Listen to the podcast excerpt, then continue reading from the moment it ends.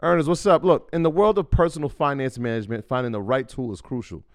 If you've been relying on Mint to keep your personal finances in check, I got a mix of news for you. Mint is closing down. But here's a silver lining Monarch Money is stepping up as the go to financial app, and users, including myself, are making the switch with a smile. Before Monarch, juggling my finances felt like navigating a stormy sea. Other apps either lacked features or were too cumbersome. Then came Monarch Money. Its ease of use, powerful features, and sleek design turned financial management from a chore into a breeze. The constant updates, well, that's the cherry on top. But what truly set it apart for me was its collaboration feature. Money matters constrain relationships, but Monarch brings peace to the table. The app's collaboration tools allow my partner and I to seamlessly manage our finances together. We aligned on our budgets, tracked our cash flow, and even planned our future goals all in one place. Speaking of goals, be it saving for a down payment, your dream vacation, or your children's education, Monarch simplifies it all. It's no wonder the Wall Street Journal hailed it as the best budgeting app. This isn't just an app, it's the next generation of personal finance management, ad free, intuitive, and always evolving with you in mind. Now, look, Monarch isn't just another app, it's the all in one solution. From effortlessly importing your data from Mint to customizing your dashboard to your heart's content. Monarch respects your privacy with a strict no ads, no data selling policy. This is financial management as it should be, focused on you. Look, after trying out Monarch for myself, I understand why it's the top rated personal finance app. And right now, get an extended 30 day free trial when you go to monarchmoney.com slash Mondays. That's M O N A R C H M O N E Y dot com slash Mondays for your extended 30 day free trial.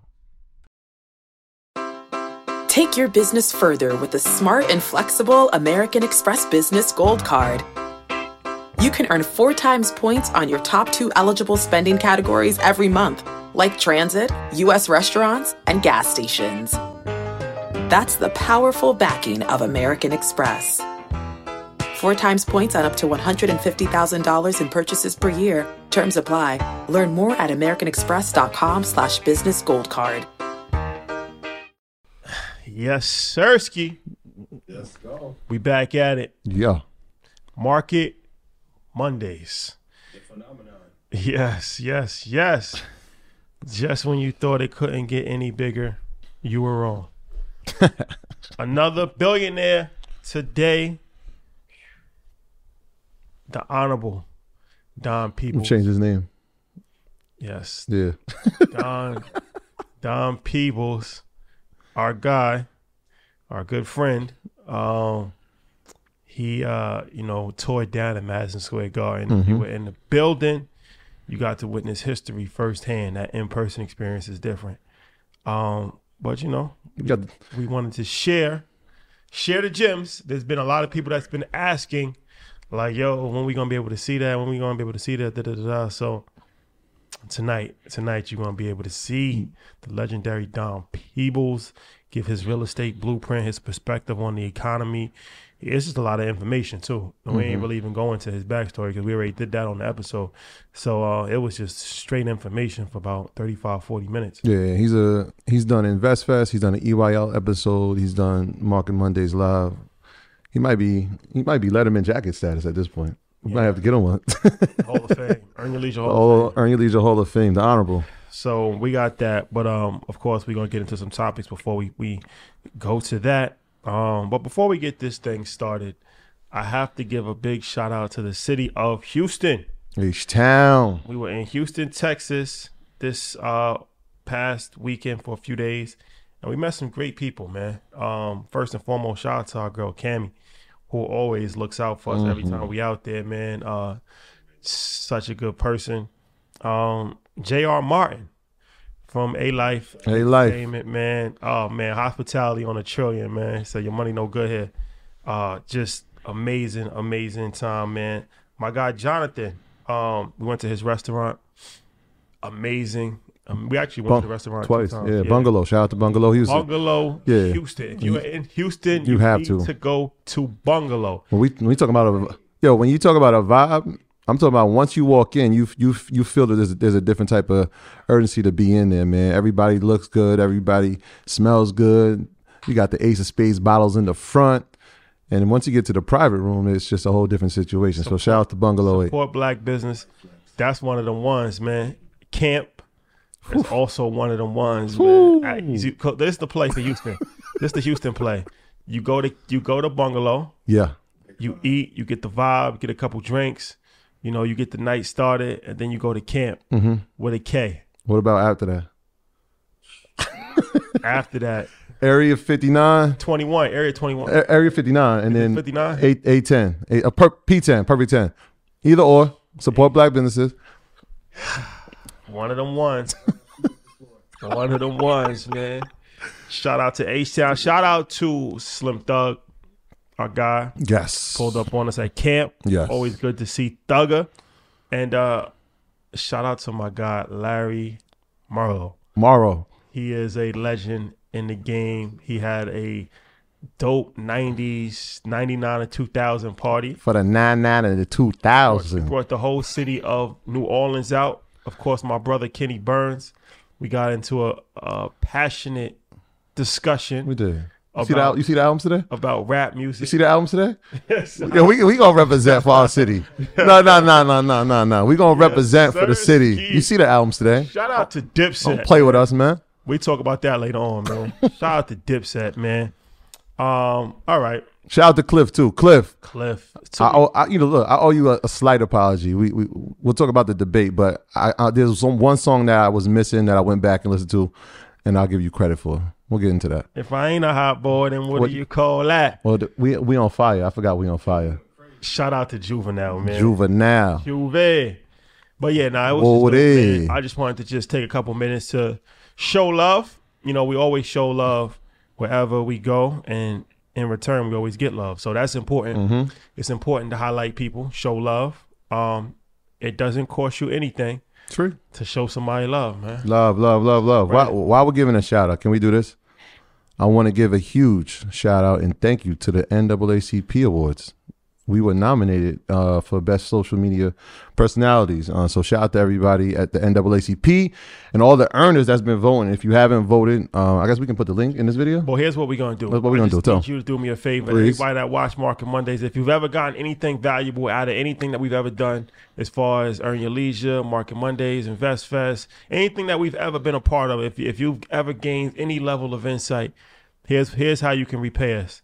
You can go to our website and you can click the NAACP award link, and you can vote. And you can vote once a day, every Oh, day that's legendary. until February 24th. We're really trying to bring that home. It would be really dope if we can get an award. I'll be honest with you. I'm not going to lie to you. So, um, yeah, man, we appreciate it. We need your support because it's going by popular vote. So, if you can go to the website and click the NAACP award, we try to make it as easy as possible. So, we put it on our website.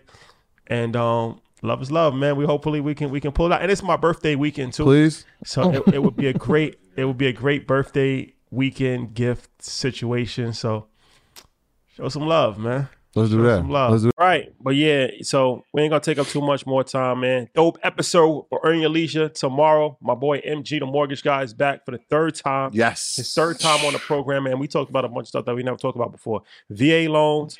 We talked about USDA loans. Mm-hmm. We talked about uh, all of these banks and hedge funds buying up single family houses. Construction only loans. Construction only loans. Yeah. It's one of them episodes where you just get a pen, a pad, a piece of paper, and just you know take information. Matt Just go went to school. crazy. Yeah, Yeah, Six- I- sixty minutes of just straight information. It's Straight information. No wait. backstory. No, no. Hey, how you doing? yeah. Just fire. Yeah, it was. Now he's done a lot, right? Like he's obviously done two episodes with us. He's been on Market Mondays, but I would, I would say that Just this one? this one right here, like Matt was his most comfortable, and he was his most forthcoming with the information. It was hmm. incredible, and I, I had to call him after, like, look, man. You just hit a home run. Like you might have hit a grand slam with this one, man. So shout out to MG, the mortgage guy. A Shout lot, guy. a lot of information. And we talked about a little bit of our story, right? And, and the process of getting construction only homes and building homes. There's a lot of stuff that we had to learn. So we gave out a little information on ourselves. So this is one of them ones. This is one of them ones, y'all. Ian, throw it over to you for announcements. Man, I had a great time with y'all this weekend. Two days back to back. Legendary. Uh, Stock Club call will be Tuesday at 9 p.m. Central. And if I've made you money, please put yes in chat. I will be in Mexico. So if you send me any messages, you don't say I'm not available. we'll see you, see y'all Tuesday. Love y'all. The rumors are true. Ian was outside in consecutive nights. Yes. Yes, Sirski. Pineapple juice this time for real and 1942. Uh yeah. Legendary. That was a mixture. It was a mixture. A hell of a mixture. Troy. Yo, listen, y'all know how this works. Do your own research. Our content is intended to be used and must be used for informational purposes only. It's very important that you do your own analysis before making any investment based on your own personal circumstances. You should take independent financial advice from a professional in connection with, or independently research and verify any information that you find on our show and wish to rely upon, whether for the purpose of making an investment decision or otherwise. This is a message brought to you by the good brothers at Earn Your Leisure and the good brother Ian Dunlap, the master investor himself. Please do your own research. Please, if it's good research, share it. If you got it from here, please make sure you give the credit to where you heard it first. We thank you wholeheartedly. Love is love. All right, let's get into this. Let's get into this. Um, as I said, we're gonna bring uh Don Peebles out. We're gonna release that segment in this episode. But before before we get to the Don talk, um, we got some some things that we need to talk about. So um artificial intelligence, that's where we left off. That's where we left off last episode. Um, so it's a good place to pick up on this episode. We talked about Chat GPT last week. Um, so let me ask you this. Will AI be the next big sector to invest in? Because that's everything. They, it's it's always about okay. I keep hearing about artificial intelligence, but how can I make money from it? Can I invest in it? Should I invest in it? So what's the deal with that? Yeah, I think this. Uh, I want to officially say that I think the Fang era is dead, and we are now in the building stages of seeing the AI revolution take over. So, of course, Microsoft invested 10 billion into uh, OpenAI. The top four is going to be a competitive landscape. I don't think one company is going to dominate it yet. It's going to take some time, but if you want exposure to it, the stock of the year that I picked, the top of the year, Microsoft is a good way to get started. I think because there's going to be so much competition in the space and there's so much money flowing into the space, um, we're going to see a lot of players pop up with different iterations. So, Chat GPT Pro is coming out soon. I heard that is amazing. There are some other versions that are allowing you to see, to be able to build businesses and some startup ideas that are floating around. I think AI, even though this isn't the true AI, if you will, this is like the consumer facing AI, but this is the next wave for this decade.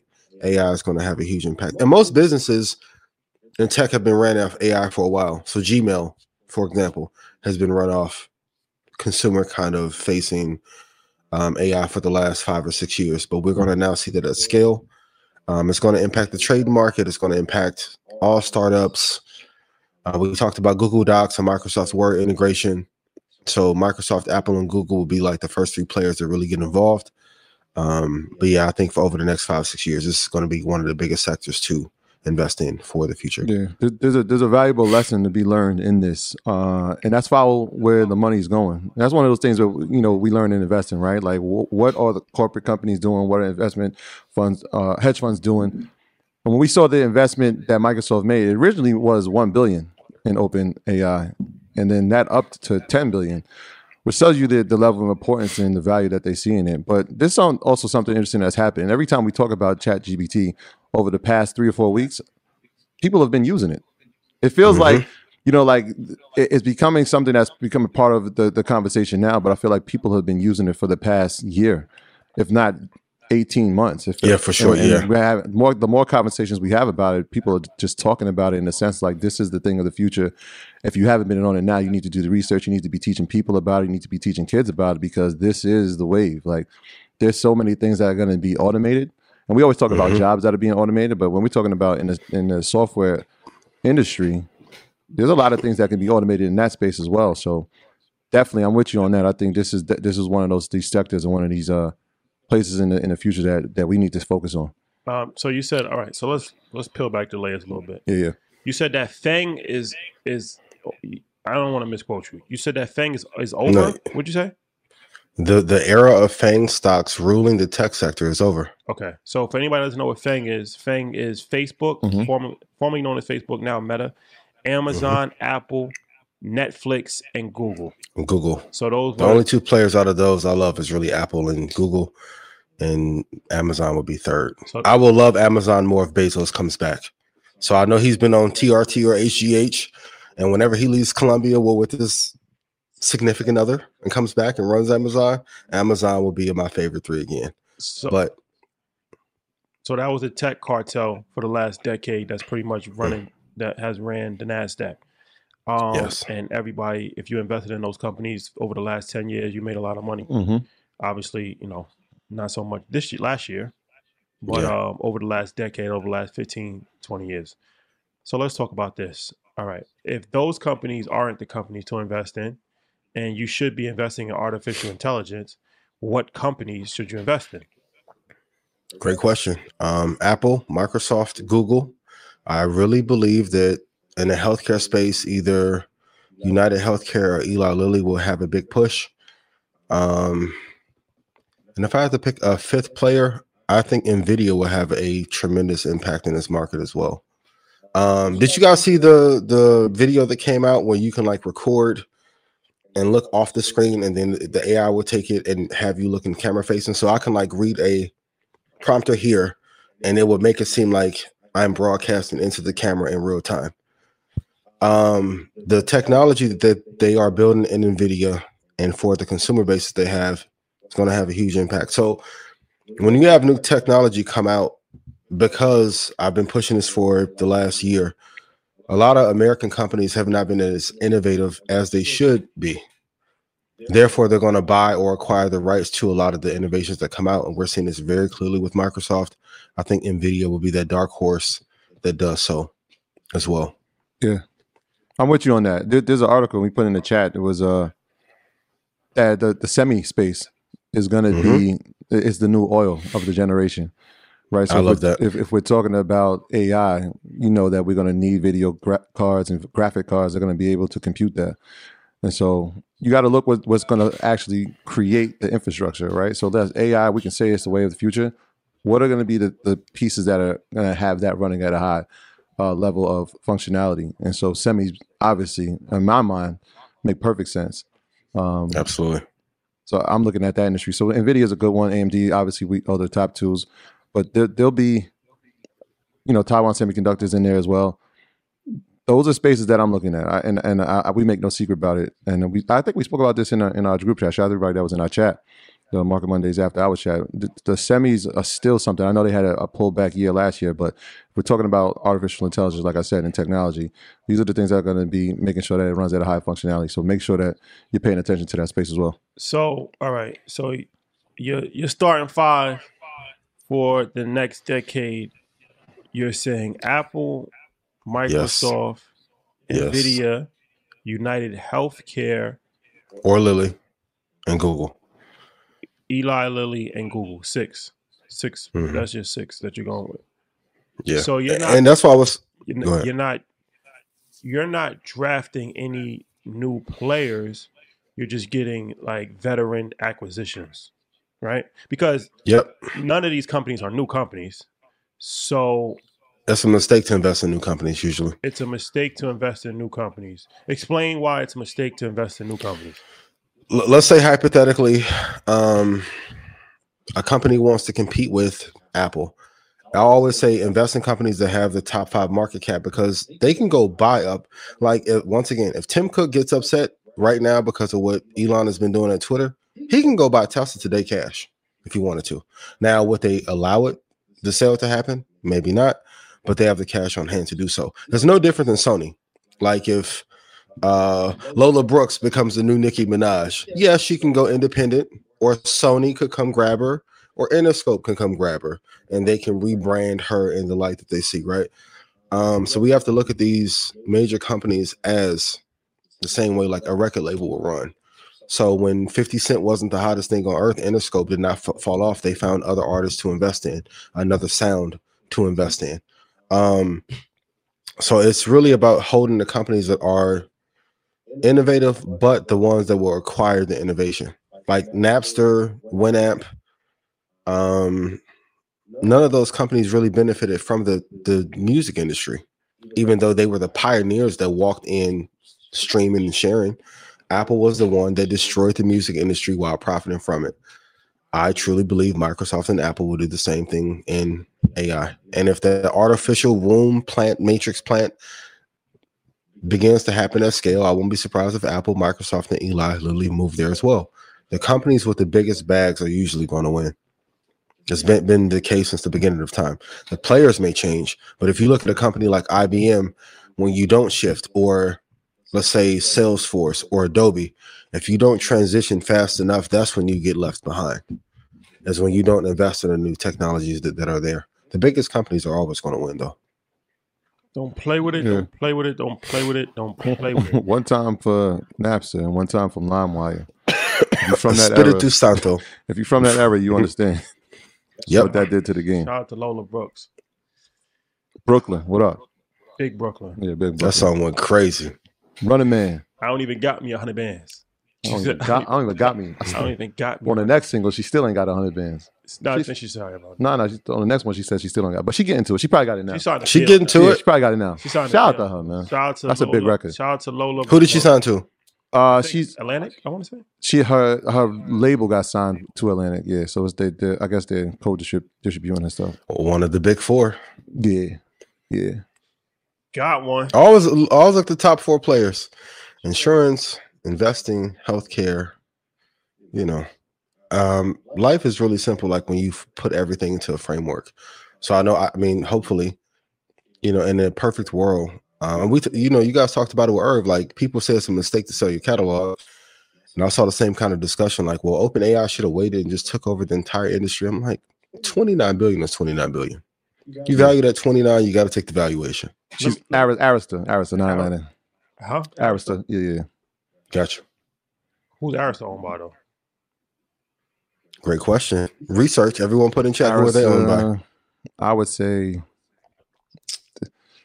they might be under the universe. Let's see. I think they own. I think they own. Maybe Arista. UMG. Universal, UMG, right? Yeah. yeah. I was thinking that. Um, while Troy's looking at who owns Arista Records, uh, let's talk about. Well, let me ask you this: artificial intelligence. One of the one of the people that's one of the most important players, and they said so. Even behind Chat GPT is Elon Musk. hmm So um, I noticed that you didn't mention Tesla in your in your companies to watch.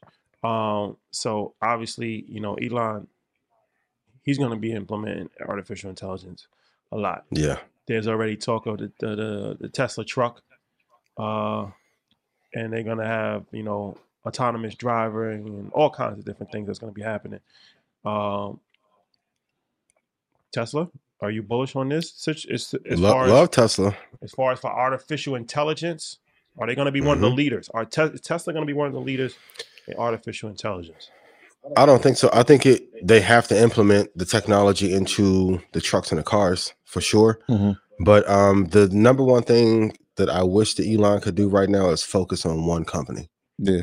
He's spread too thin between n- now. If he gets all of these Infinity Stones to work, Elon's going to run the United States of America. Hey, what what I want to be on record. what about this though, right? Because this is like a dangerous proposition, right? If Neuralink mm. actually incorporates artificial intelligence, what what does that look like?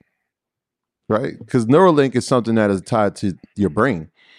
iRobot. Neuralink is art is artificial. But I'm saying if he if he puts it out in, it, I mean, yeah, if he combines it with like a If he A- integrates a all open the, source the or data. Uh, yeah. yes, Chat. What do you think? All this stuff is happening. Chat GPT. I know, but I'm stuff- saying- all that stuff is going. It's going to come. It's going to happen. connected to the brain. Yes, of course. So That's- you, so that's you that would so- give Elon too much power. That's ill. which Of course, it has. That's the next evolution of, of the human race. you think it's a mistake or no? Illuminati, mm-hmm. with my mind, soul, and my body. Secret society. Say cheese. Secret. It's saying I sold out. Say cheese. Secret oh, society. They zoomed in on it. They Boy. zoomed in. Trying to get. Boy, he zoomed in. Hit the shot again.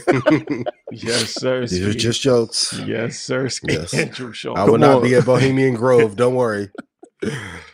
Oh man, Or will I? No, Nah, I mean it's one of these things, right? It's a it's it's a joke until it's not until it's not. It's, it's one of these things where people will say that'll never happen until it happens. the Illuminati or the Chat GPT Neuralink integration. I mean, as far as the chat GPT Neuralink into your brain and have you know computer chips inside of your brain, Um, it sound it may sound like we're fantasizing, but there are already plans of doing it. Right. If there's It's not plan, that if far there's, away. if there's plans on doing it, that means it probably already happened. It's done, and they're just Somewhere. testing it out somewhere. Yeah, somewhere. It Yeah. happened somewhere. Yeah. It's like when I- they I cloned was- the cow. True. I will say if Elon can put all those companies into one holding company and make them a public entity, how Google did with Alphabet. But Elon, he has too much on his plate. Neuralink, Tesla, Hyperloop, SpaceX. SpaceX. Space, yeah. SpaceX—the big one. That's the big one. Yeah. One thirty-seven Yeah. on the, what is it? One hundred and thirty-seven billion valuation right now. Yep. That's the big Yep. one. Well, staying within the, uh, artificial intelligence, will AI engineers or prompt engineers uh, be the next big career path? I believe so. Even for the entrepreneurs watching tonight, um, and Keith talked about this before. Like, what really matters in Chat GPT and similar software um, is what you program into it. So, of course, there are low level ideas like automating emails and uh, articles and things of that nature. But I think some of you should start looking to learn how to code or have the software code for you and learn how to implement that into your business. Going back to the idea I talked about in 2022 i truly believe we're going to move to see a lot of companies that have 10 to 15 employees doing 100 million dollars a year. Um, software like this allows it but you have to learn how to set the right prompts and what to program into chat gpt in order to be, get like the best effect out of it. Um, so i think this is going to be an up and coming asset if you're looking to work with other companies if you're building all these data sets and if you can't code now people who can't code can't code at scale.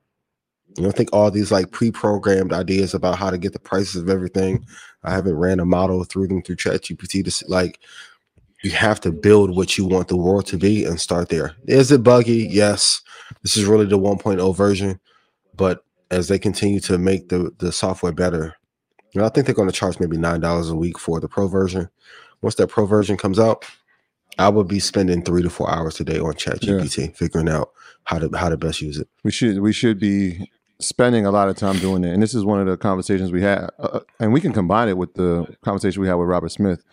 We had with uh, Mike Roberts. Um, the same premise is the education piece is going to be vital to the future, right? We don't want to. This is a tech revolution. Obviously, we know this is a financial revolution, but we don't want to be Mhm. twenty years behind when this is happening now. Like, Can be. we we have to stay on pace. And so the process of what uh, Robert Smith is trying to do with getting broadband to all the HBCUs and having them at colleges and universities is important because we need the infrastructure to make sure that number one, we're learning about it. Number two, we can train Mhm. people about it. But number three, we can actually implement it and add to this process. Right? This is not one of those times in history where we want to get left behind.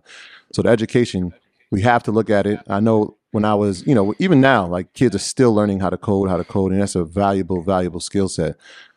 But this is new technology. And so in addition to learning how to code, we need to learn this because Be early on it. be early on it and so we can get further ahead with it.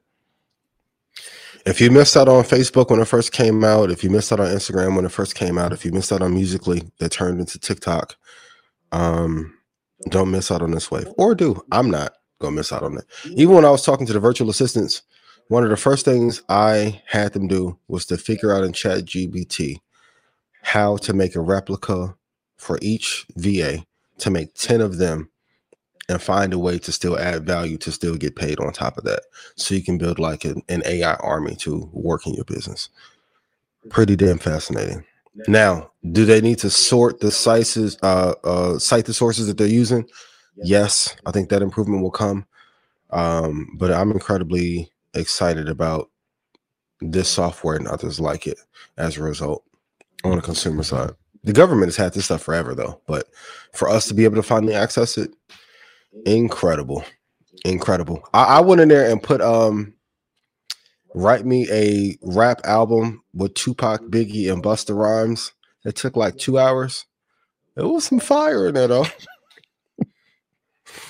you don't think uh kevin Liles and and uh music executives are not using this software to write like if babyface got in chat gpt and had 700 songs pushed out and then he went in and remixed them. Yeah. Okay, we're going to see automation at scale, uh, and you're going to see some companies come out of the woodwork and put out two, three hundred videos in a month using the software. At Yeah. least. Quick, quick update. At least. Quick update. Quick update. Arista is owned by Sony Music Group. Through the knowledge. Sony Music Group. Top player. Yeah. That was uh Arista, Clive Davis, and Tony used to be Tommy Mottola. So Arista is Mm. owned by Sony. Yep. Yep. Yep. Yep. Top player in the music business. Yeah. One of one of one of the majors. One of the majors. Top four. The same thing in investing. Like shout out to Rockets Records when y'all were alive, but like stop trying to find Rockets Records to turn into Sony. Like invest in Sony, UMG. It's man, there's an ecosystem. The top players in any space are the ones that you want to invest in. Game, set, match. Yeah. All right. Um, so let's get let's keep this ball rolling. Thoughts on President Biden being caught with confidential documents at his house? I'm not the political expert, so I would turn it back to you, Rashad, and say, "What are your thoughts?" First Trump, now Biden. What are your thoughts, Mister Bilal? Coming to you. Um, it's it's it's never good to have confidential documents at your house. Um, I haven't fully dived into this situation, so I don't want to, you know, go too far into it. Smart man. Um, but uh, yeah, I think it's never good. Um, you know, we saw what happened. We saw how it played out with Trump. Mhm. So uh, we have to keep everybody accountable, whether you are Mhm. voted Democrat, whether you vote Republicans. You know, you just got to keep everybody accountable. But ultimately, you understand that politics is just politics. At the end of the day, it's just politics. Politics as usual. Yeah. Should we should we should we view this as a breach of national security? I don't know. Should we? we have no comments on this at the time. I'm Yo, we ain't signed our papers yet. No, no comments. Blessings to all. pending, pending, pending investigation. Somebody timestamp this. Yes. Pending. We are not well informed to speak on this topic yet. we need to see what the documents are. pending. Yes. I'm learning. Well, Little PR training. Yep. Speaking of PR, In Speaking- politics and religion, leave it alone. Good segue. Nice segue. speaking of PR, Nice segue. we will be in Puerto Rico. Yes. the great island of Puerto Rico. We will be there uh, next week for a conference, actually. Uh, so get your tickets. That's going to be one of those vibes, man. You can go to roi dot hello7.co. Um, That's it's good. called the ROI Millionaire Summit, hmm and it's in Puerto Rico. And um, It's in San Juan? yes, San Juan, San Juan, San Juan. So Shout uh, out to Nori. yeah, we're gonna be there. We're gonna be there all week actually, and it's a bunch of different events happening. It's uh, you know, panel discussions. We're gonna be doing a live interview, Yep. um, fireside chats Yeah. now. So it's gonna be one of the ones, man. Shout My out. first time in Puerto Rico. Mm-hmm. Um, so you know, San Juan vibe, yo. Yeah. Shout out to our, our good sis uh, Rachel Rogers. Uh, she's uh intricate in putting this together. So shout out to her. I think we sent we sitting down with her. that's what we're talking to. Yeah, it's gonna be Rachel- dope. Rachel Yeah, shout out to her. one of them ones. Puerto Rico. We never go. thought we made it. We gotta be pumping that when we come off the plane. Yes, That's sir. a fact. Shout out to Joey Crack. Rest in peace to Big Pun. San Juan is a. Puerto. Rican Day Parade. Remember we used to go to Puerto Rican Day Yeah. Parade? Yo, that was crazy. Legendary. Puerto Rican Back Day in the Parade. day, was I 98 Puerto. Rican Day Parade. Changed was- everything. No, that was yeah. That that was changed everything. that was We, I was there with the video camera. that was an unfortunate situation. But yeah, Puerto Rican Day Parade used to be a thing. It was a thing. Used to used to be out there from like All day. morning. Yeah, it was day. on Sunday. Yeah. Big vibes, ain't it? Yeah. Big vibes. You see, I mean, it was dope because you would see like dudes walking through the park, like Central Park. I remember seeing Kiss and seeing Pun and seeing Joe just walking through the park. They obviously became part of the parade later years later. But then Hot 97 used to have their float coming They down. had the floats. they Angie had- would be on there. You never knew who you was gonna see. Diddy was on there. Let me just explain before we go to Don Peebles. Puerto Rican Day Parade was a vibe. Yeah. There used to be the floats floating. I think they still do it, but I'm just not. I haven't been tapped in like that. But It's not as big, Yeah, they had they had the floats. They had it was a million people used to come out there. Um, Huge. beautiful women, um, vibe. It was everything, man. Yeah. You know, a bunch of Latin kings out there, heavy. Yo, I, I'm. My, Shout here's what I need to know, man. Black and gold was heavy. all, all these communities, all these cultures get their parades on Fifth Ave. I'm still wondering why my West Indian people have this. We only can stay in Brooklyn. Shout out to the West Indian massive. Like, but come I'm on. Yeah, we need that. We got to clean up with the West Indian. Come on, why we can't have Fifth Ave? Because somebody gets killed every year. Not last year. God bless. Not last. God bless. Let's- we got to clean this up. yo, put your yo whatever island you from in, in the Caribbean. Put But your I- I flag think- in the I think chat, it's man. better that it's in Brooklyn though, because that's really culture. Like that's where they live. Mm. That's where you know what I'm saying. That's I where. mean- so it's like why go to Fifth Avenue? Why not? Puerto Ricans live all over. I They understand get that. Fifth but I'm just saying. I feel like Italians get Columbus Day parade on Fifth Ave. I feel like you don't necessarily always have to be accepted by a white establishment. No, we don't. But I'm just saying, Puerto Ricans are all over New York City, Bronx, Brooklyn. We all over. Yeah, but Brooklyn Brooklyn, popping now, that's, Brooklyn is like Brooklyn, That's where it it's at. right That's now. wild. that's where it's at, huh? Shout out to Flatbush. Shout out to Eastern Parkway. No disrespect. I'm not saying we can't have it there. I just want to know why we separated into another that's, borough. that's culture. That's where you know. That's Put- Yeah, Brooklyn is. the vibe. on, yo. we should put it on White Plains Road. Put it on Gun Hill Road. Well, I do have a question since y'all, y'all was at the golf outing. Uh, what, what was the lesson that you learned from the newest billionaire to, to the family that y'all ran I'm into? gonna talk about that, but I want to talk about that after Don Peebles because it, Okay. it ties in. It ties in. Got you. So without further ado, strap on your seatbelt, put on your thinking caps, Yes. ladies and gentlemen. Put on your thinking caps, get your pen and pad out, and um, get ready to be educated by none other than the Honorable Don Peebles, billionaire real estate developer, the most successful black real estate developer in American history Yes. The only black man to ever have a hotel on South Beach, um, working on building the only majority black owned and black developed skyscraper in New York City, which will not only be the tallest skyscraper in the city, but the tallest skyscraper on the Western. Western Hemisphere. yes. Let's go. Yeah. We can we can go on and on and on. His reputation precedes itself. Very rare that you have an opportunity. He opportunity. dropped some fire too. Yes, very rare to have an opportunity to hear gems from somebody of his stature. Um, so let's not take it for granted. So let's get it. So next we're gonna bring out Don Peebles. If you're familiar with Oh my Don God. Peebles, make some noise. Make Please some make some noise. noise. Don Peebles, Billy. brilliant, brilliant gentleman, the most successful black real estate developer in American history. Absolutely. one of the most successful real, real estate developers in the world. Um, he probably doesn't want me to say this, but because when we asked him, he, you know, he kind of like, It's Not about that. yeah, but it's important It because so many people probably are not familiar with his story. And we need to be familiarized with people that have wealth because it's it's not only inspirational, motivational, but it can actually steer the direction of where you want to go with your career. You don't necessarily have to be an athlete or or entertainer to reach a high level of success. So, you know, Forbes said that he was worth nine hundred million dollars. That was ten years ago.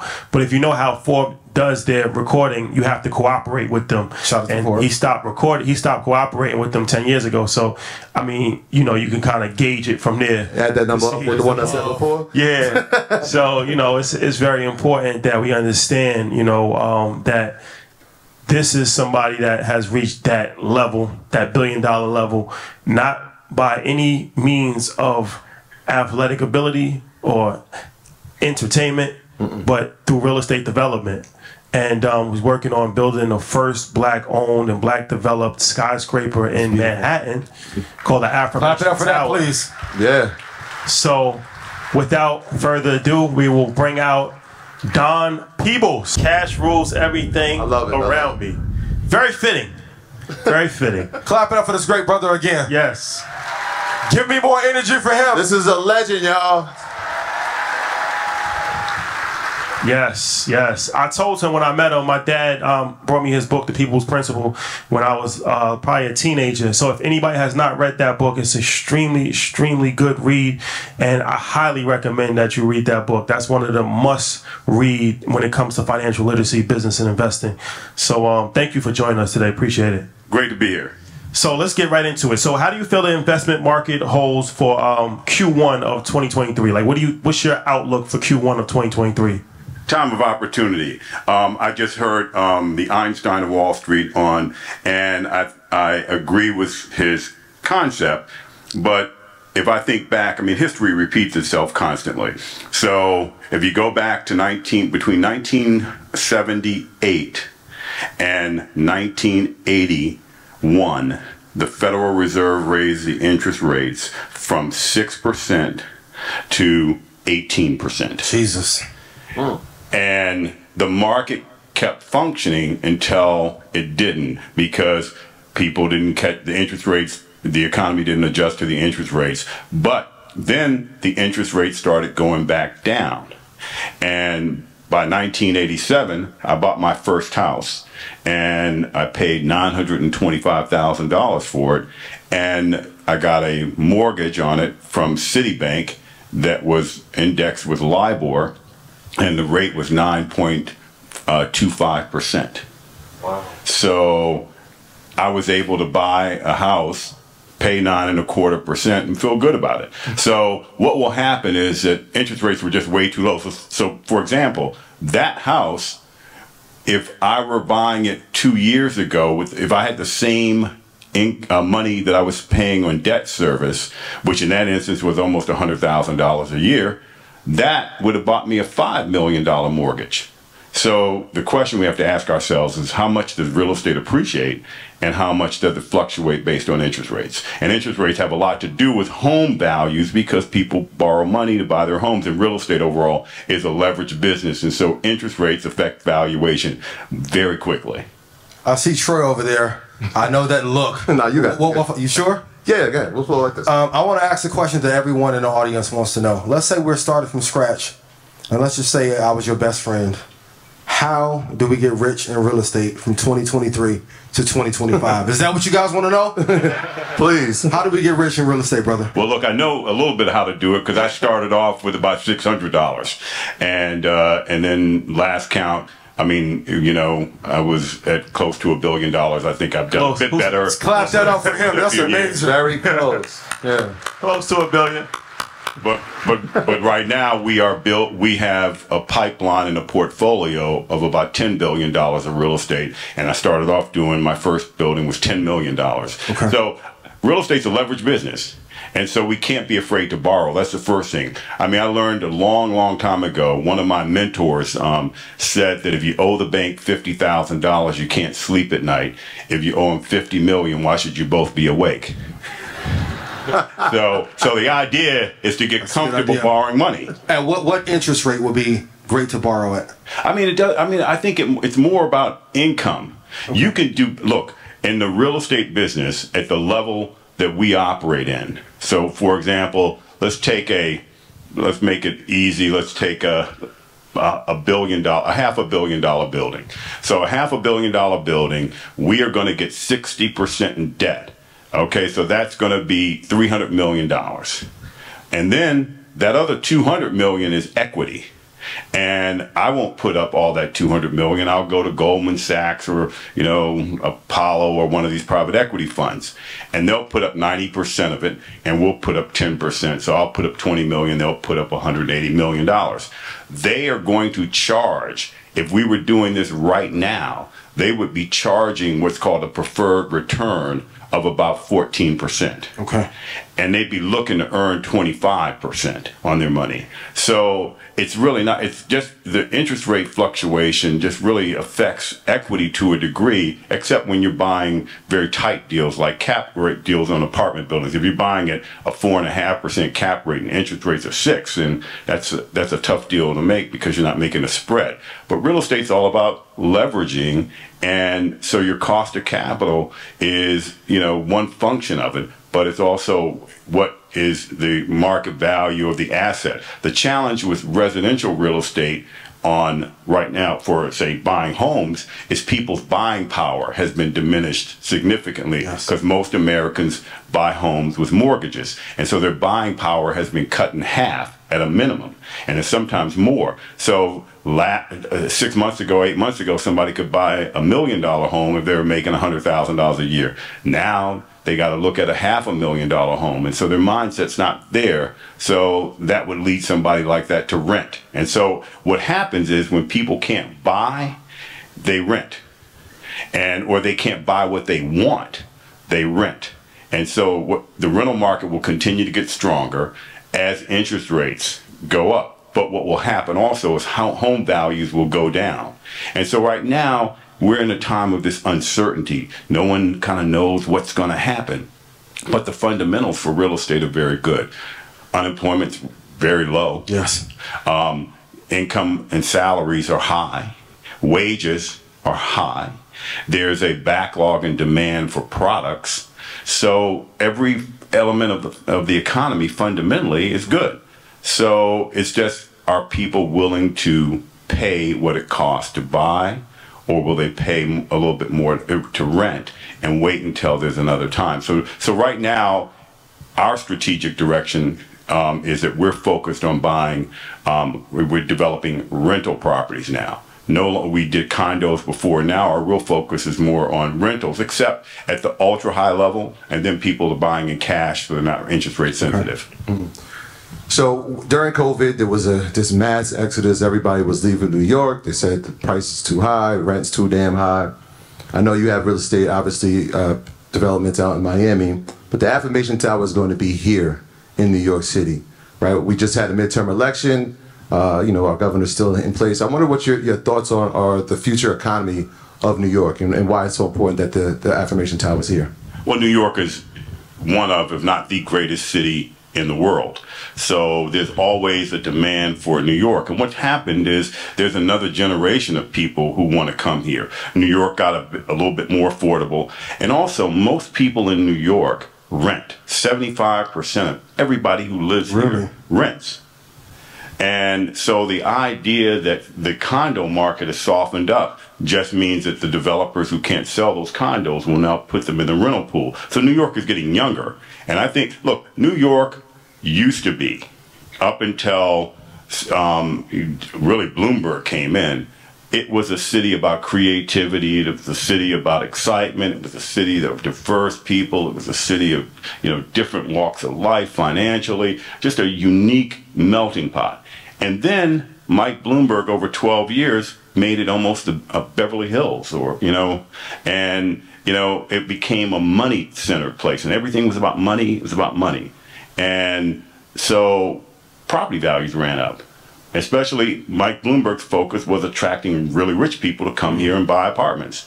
Well, they ran up the price. Mm-hmm. And so, but that has nothing to do with the fundamentals of New York. It's such a small market. So, New York's not dead. It's strong. We can all see it. All the traffic, you know, we're walking around, going into the stores, you're seeing people shopping, spending money. They're going out to the clubs. Everybody's active here. So, New York's going to have an, another big run. I mean, it's an expensive market to get into. So that makes it a bit more challenging as a real estate investor, especially an early investor. Um, but uh, I mean, if I were looking to make money today, I'd be looking to go into markets where there was a demand, an unmet demand for apartments, for example, rental housing, or single family housing, and buying some houses and renting them out. I'd be going to places like Fort Worth, Texas, Dallas, Texas, um, Nashville. down. Nashville.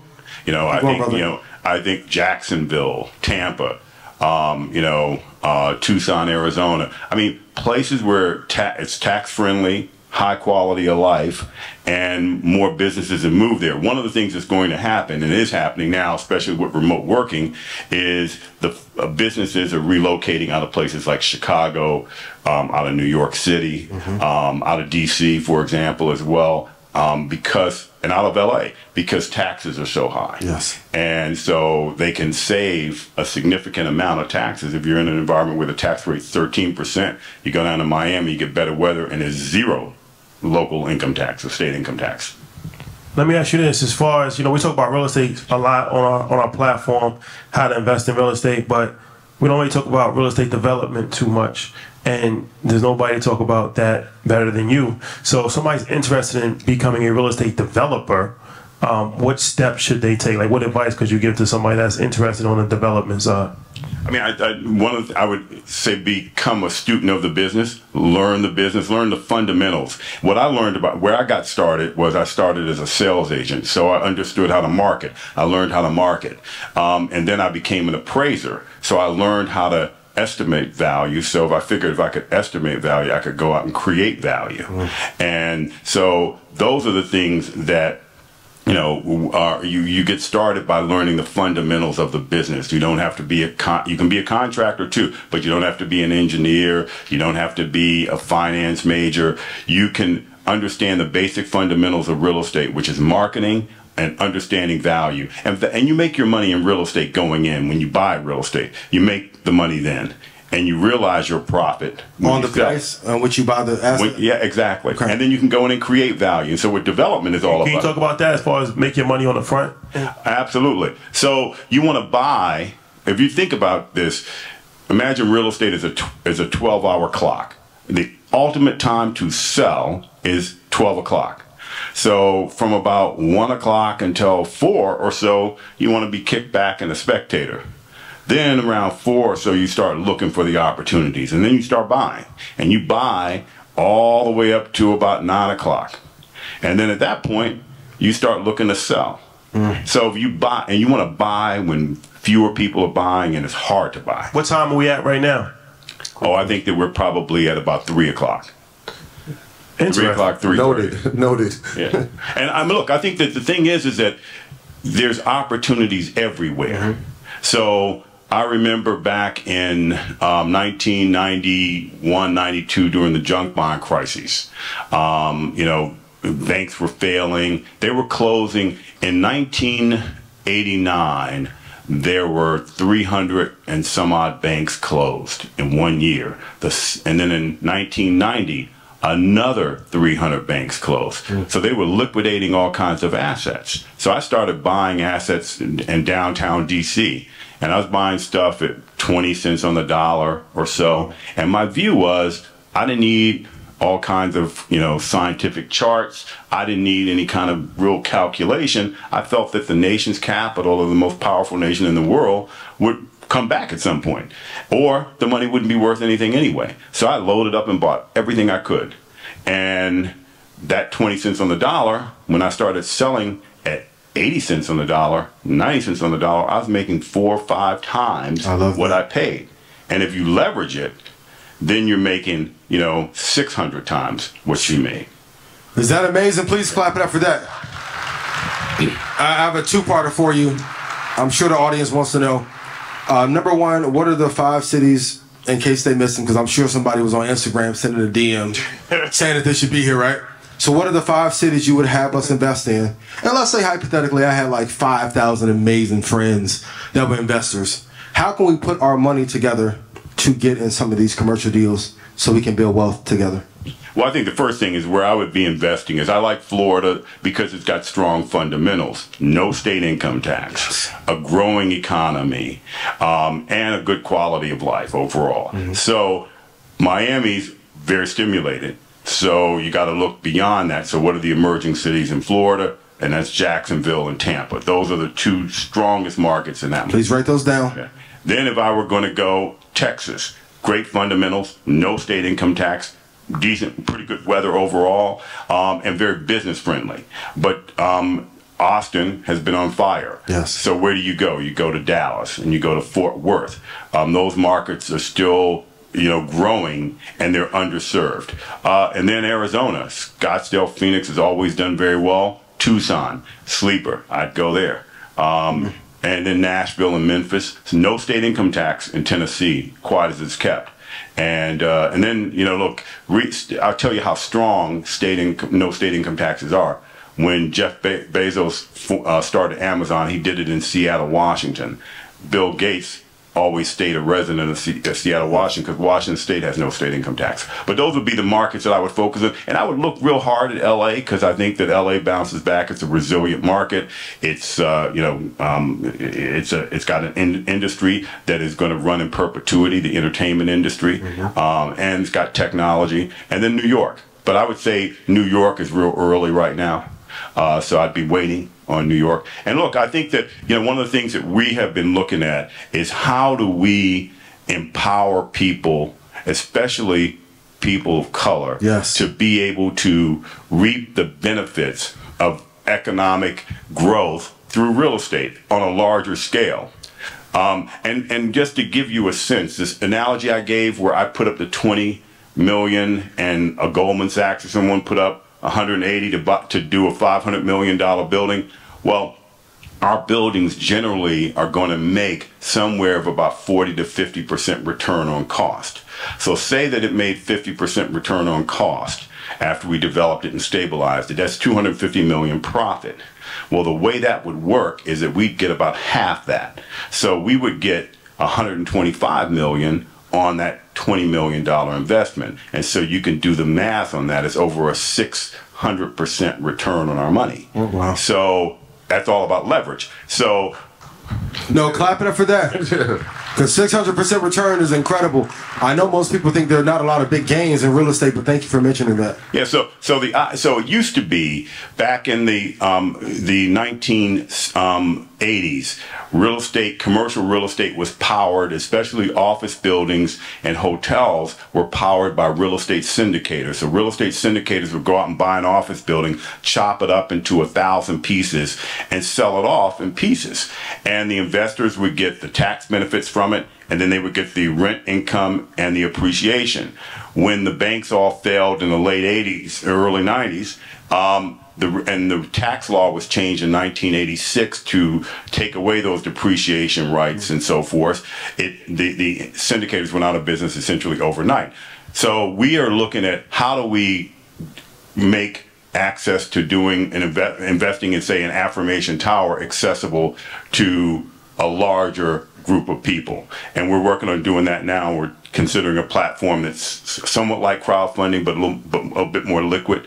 Um, and uh, but i think that that i think there are some ways now like for example we are looking at investing in some reits. Um, so SL Green, which is just built one Vanderbilt um, office building right at uh, um, Grand Central Station, the most successful office building in the marketplace. Um, their stock is down, you know, 75, 80 percent. And Vornado, um, which owns um, Far- the Farley Station, which is the historic building across the street from where we are now on 8th Avenue, and they own all these office buildings above uh, Penn Station and Madison Square Garden. Yes. Um, their stock is down 70 or so percent. And so that's another place to play as well because they're, they the market has penalized them heavily. Um, and that's another way to invest in larger scale real estate. Um, but overall, it hasn't been accessible. And so people have to become entrepreneurs themselves to do that. And that's a bit harder, but I would say that the way you start in, in the development business is do a house or two. Buy an apartment building um, and, and um, renovate it, renovate the apartment building and release it up. Or buy a condo in a market that's emerging and it's an old building and renovate the apartment and resell it there that's the way to get started and then you start scaling it up. But the thing about real estate though is you if you're going to get into development you got to think big and you got to be willing to scale up quickly. So think about this. The first building we developed was in 1989 i started on that in 86 that was 10 million dollars. Affirmation tower is 3.6 billion. So we got Clap to it up scale up. Troy, I, I, I see you got a question. No, man. I mean, as you're talking, uh, Don, I'm just thinking to myself, as you look at the landscape, and we always talk about building generational wealth, and we know one of those ways to build it is through real estate.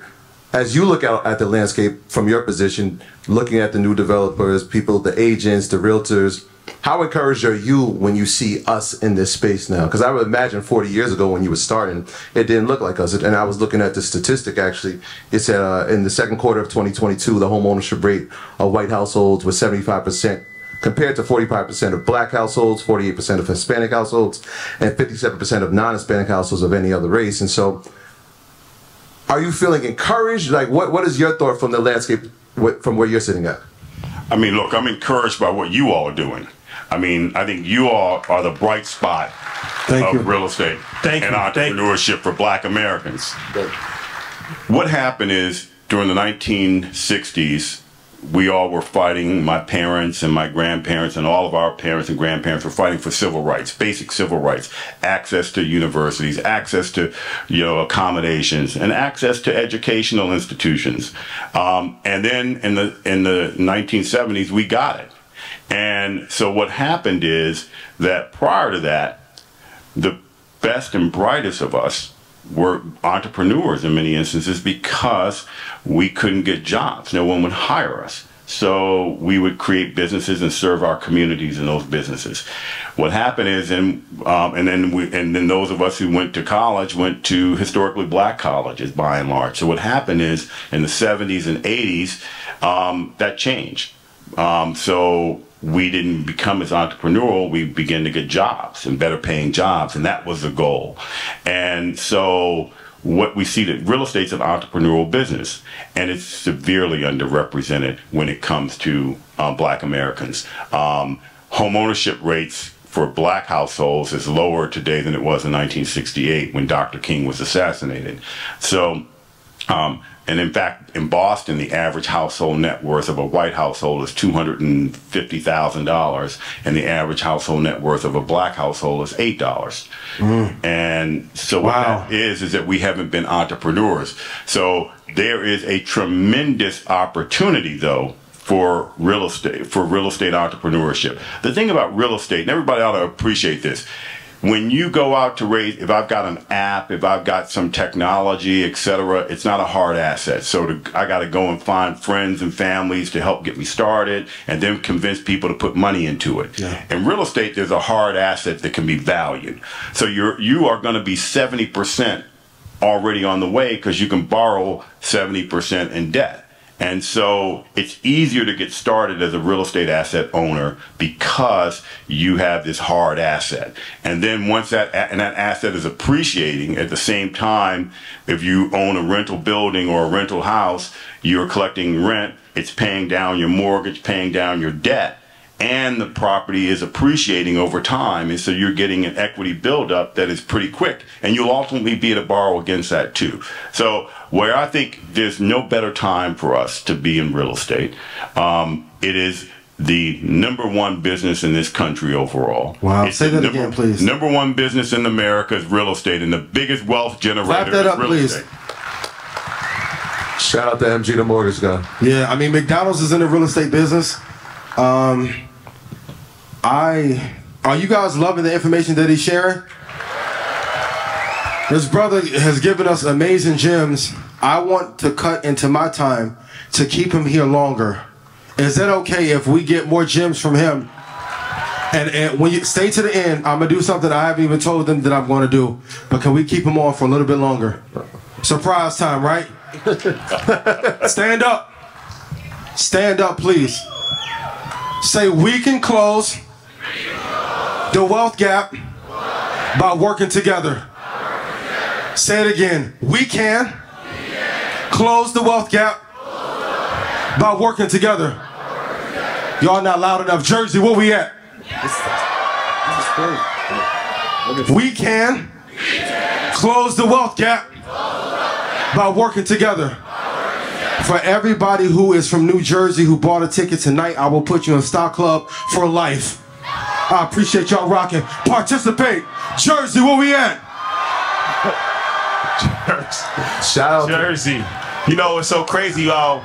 He was in. Joe Budden's gonna be super proud. Yeah. Shout out to Newark, Jersey City, Parsippany, West Orange, East Orange. I'll be out there. Jersey, where we at? Let's end. Okay. And I'm gonna put y'all on sniper for life.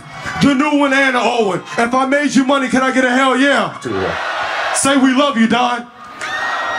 Say it like you mean it. Say we love you. Thank you.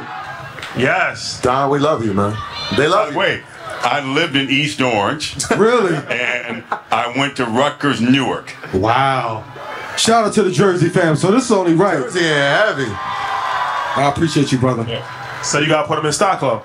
Absolutely. We're about to put new music on, right? That's right. Ian, Ian Shout has a, Jersey City. has a deep love for Jersey. Who knew? Jersey, my spot, man. Shout out to Jersey. Um, all right, let me ask you this. So, is there anything that you think uh, specifically would be smart to invest in into 2023 and uh, vice versa? Are there things that you would not recommend to invest in uh, going into 2023?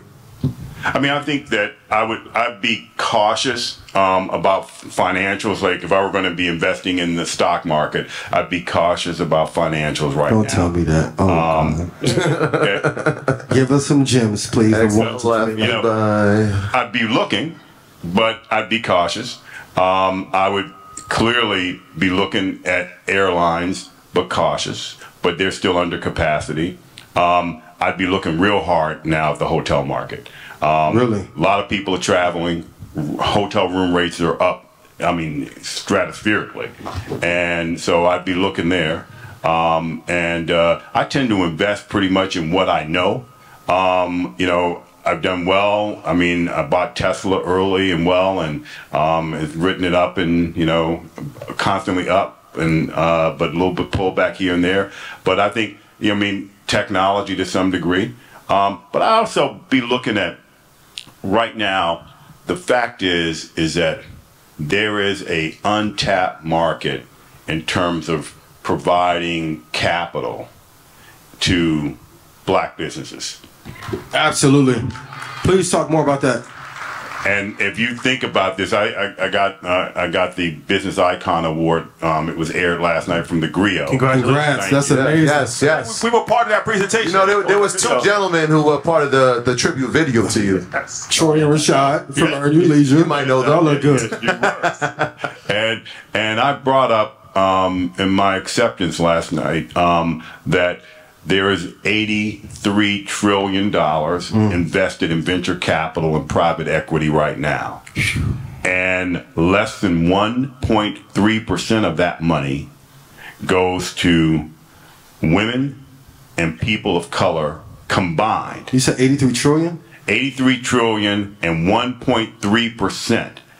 So that means, so think about this for example. And wo- so Yeah. women and people of color. So that's Mexicans, that's Indian, everybody, that's every single that's person. everybody. That's that's the vast The whole majority world, of us and the white population. people. We're getting, what, a quarter of 1%? So, right. So 90. So think about this: 98.7 percent of all venture capital money and private equity goes to white men. So the vast majority of the country hmm. is fighting to try to get access to start a business, build a business, expand a business, and they're fighting over 1.3%. And so our answer, and so when, you know, it used to puzzle me when I was starting my company and so forth, why I didn't see greater, you know, more black people. And I always wonder, well, why is it? Is it something we don't know? Well, yeah, something we don't know. It is that we don't get fair access to money, mm. fair access to capital. So it's like, I mean, capital is the fuel that drives entrepreneurship and business. Say that one like- more time. That's a great quote. Capital is the fuel that drives entrepreneurship and business. It'd be like me saying we're going to drive from here to East Orange, New Jersey, but we Shout don't have but a 10 cents of gas. East Orange, make some noise. Okay?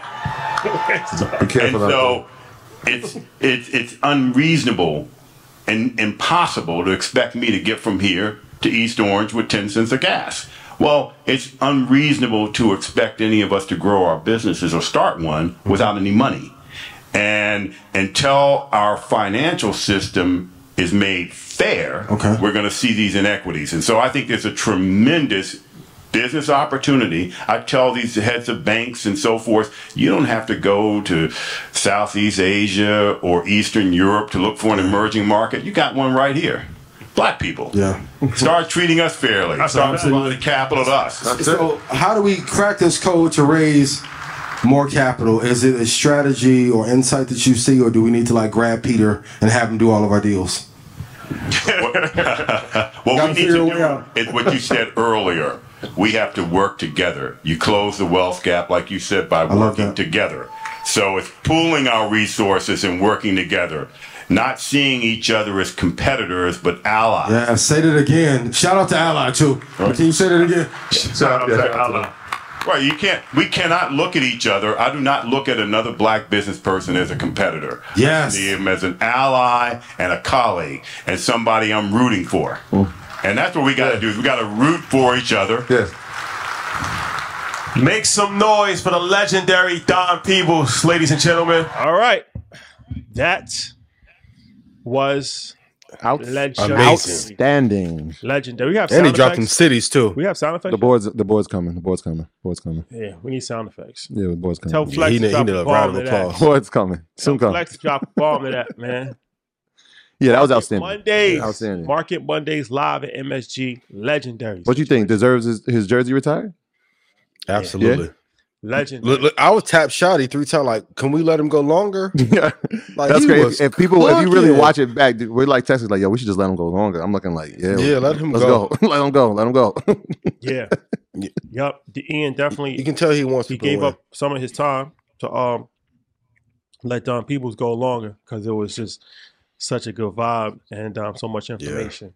And uh, like I said, it's like you know, fortunately for us, we've been privy to you know if we need to. Of course, we're not going to act like we talk to these people every single day, but if we need to, we can call and we can have a conversation. We can set up a meeting. But it's like we know that the vast majority of people don't have that luxury. Mhm. So it's like, Yeah. all right, well, you know, you can always hear from us, but you might not always be able to hear from Don Peebles. So being that Yeah. you know that situation is doesn't happen every day, you know, Ian thought that it was in the best interest of everybody to prolong his time on stage, and uh, thought that that was a very classy move because it took Thank away you. from his solo presentation.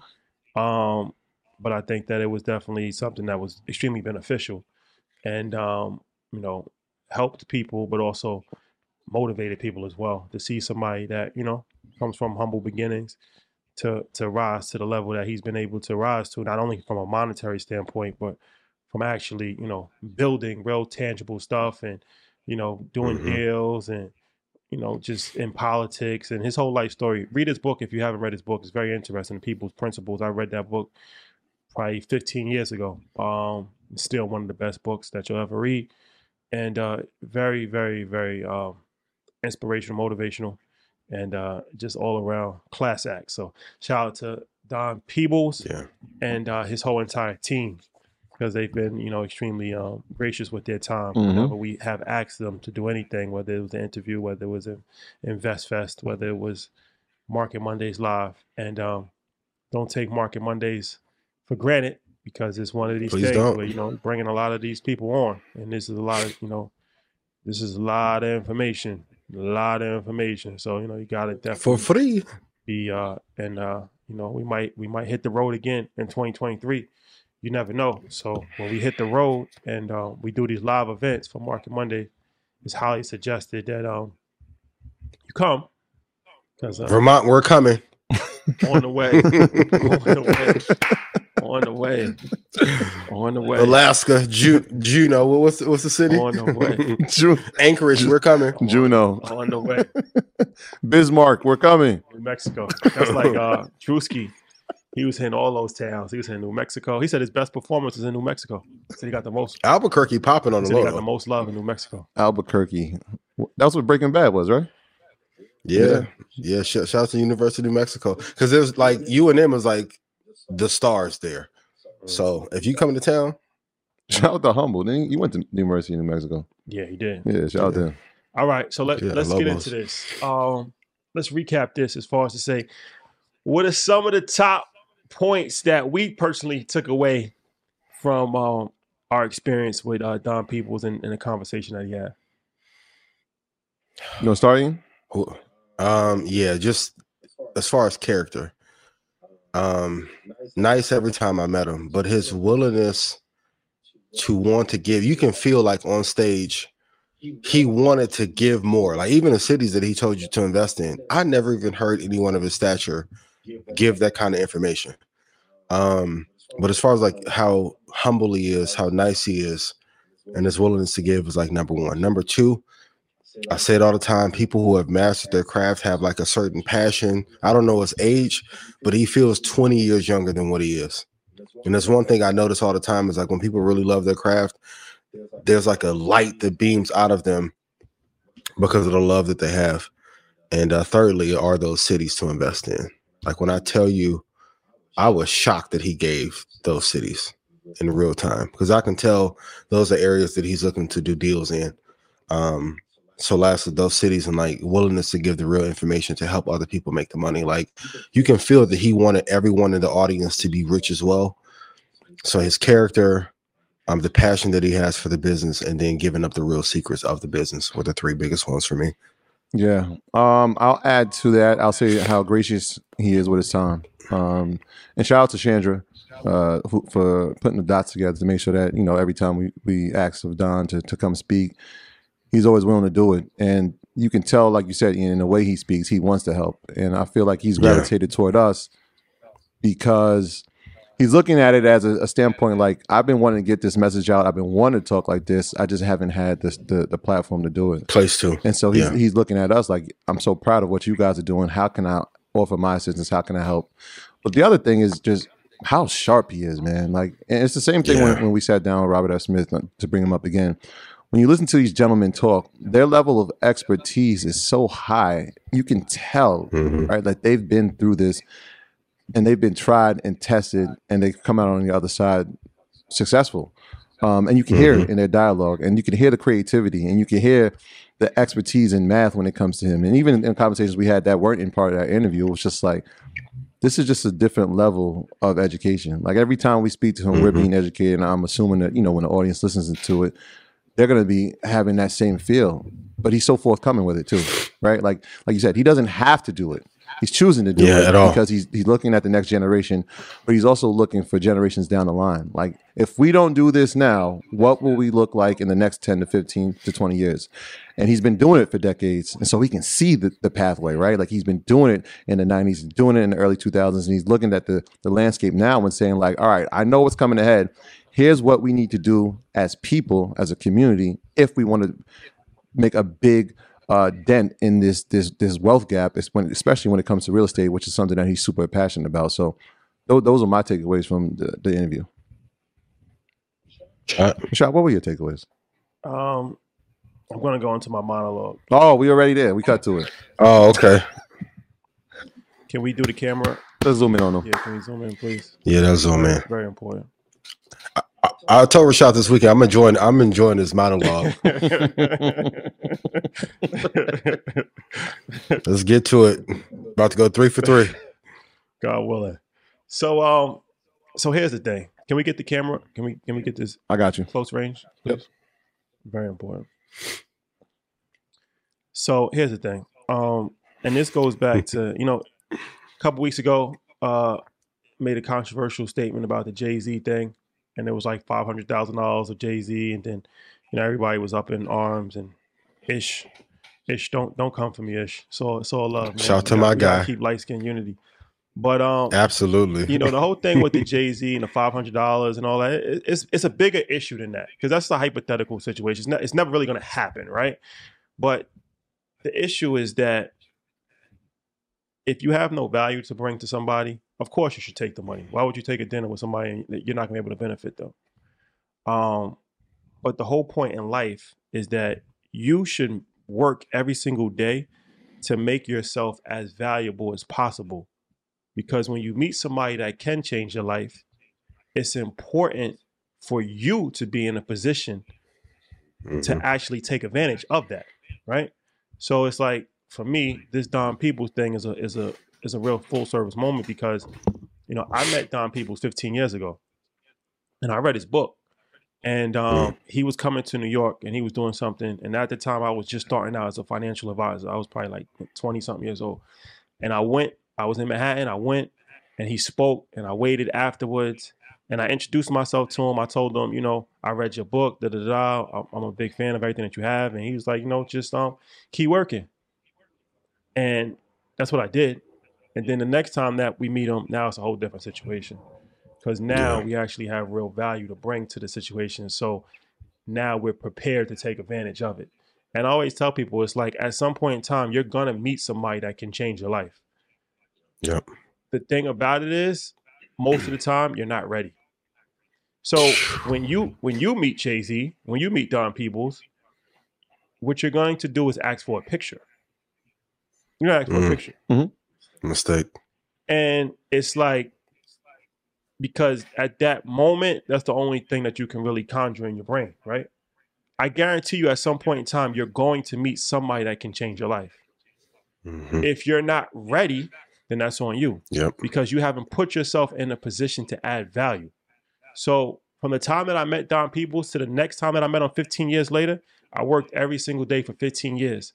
I didn't know exactly what I was gonna do, but I knew at some point I was gonna be in a position to add value. And the next time I met him, it was a completely different conversation. Because now I'm not just asking for a picture. I'm not just saying, hey, I like your book. Now we have a whole media empire that is behind us. So now he sees the value. Now the conversation is how can we work together? hmm How can we collaborate? Mhm. Right? Mhm. That's not done by accident. So this, like I said, this goes back to this dinner situation. Of course, the situation that we're in right now in life is a lot different than most, but that's because we worked our whole life to get here.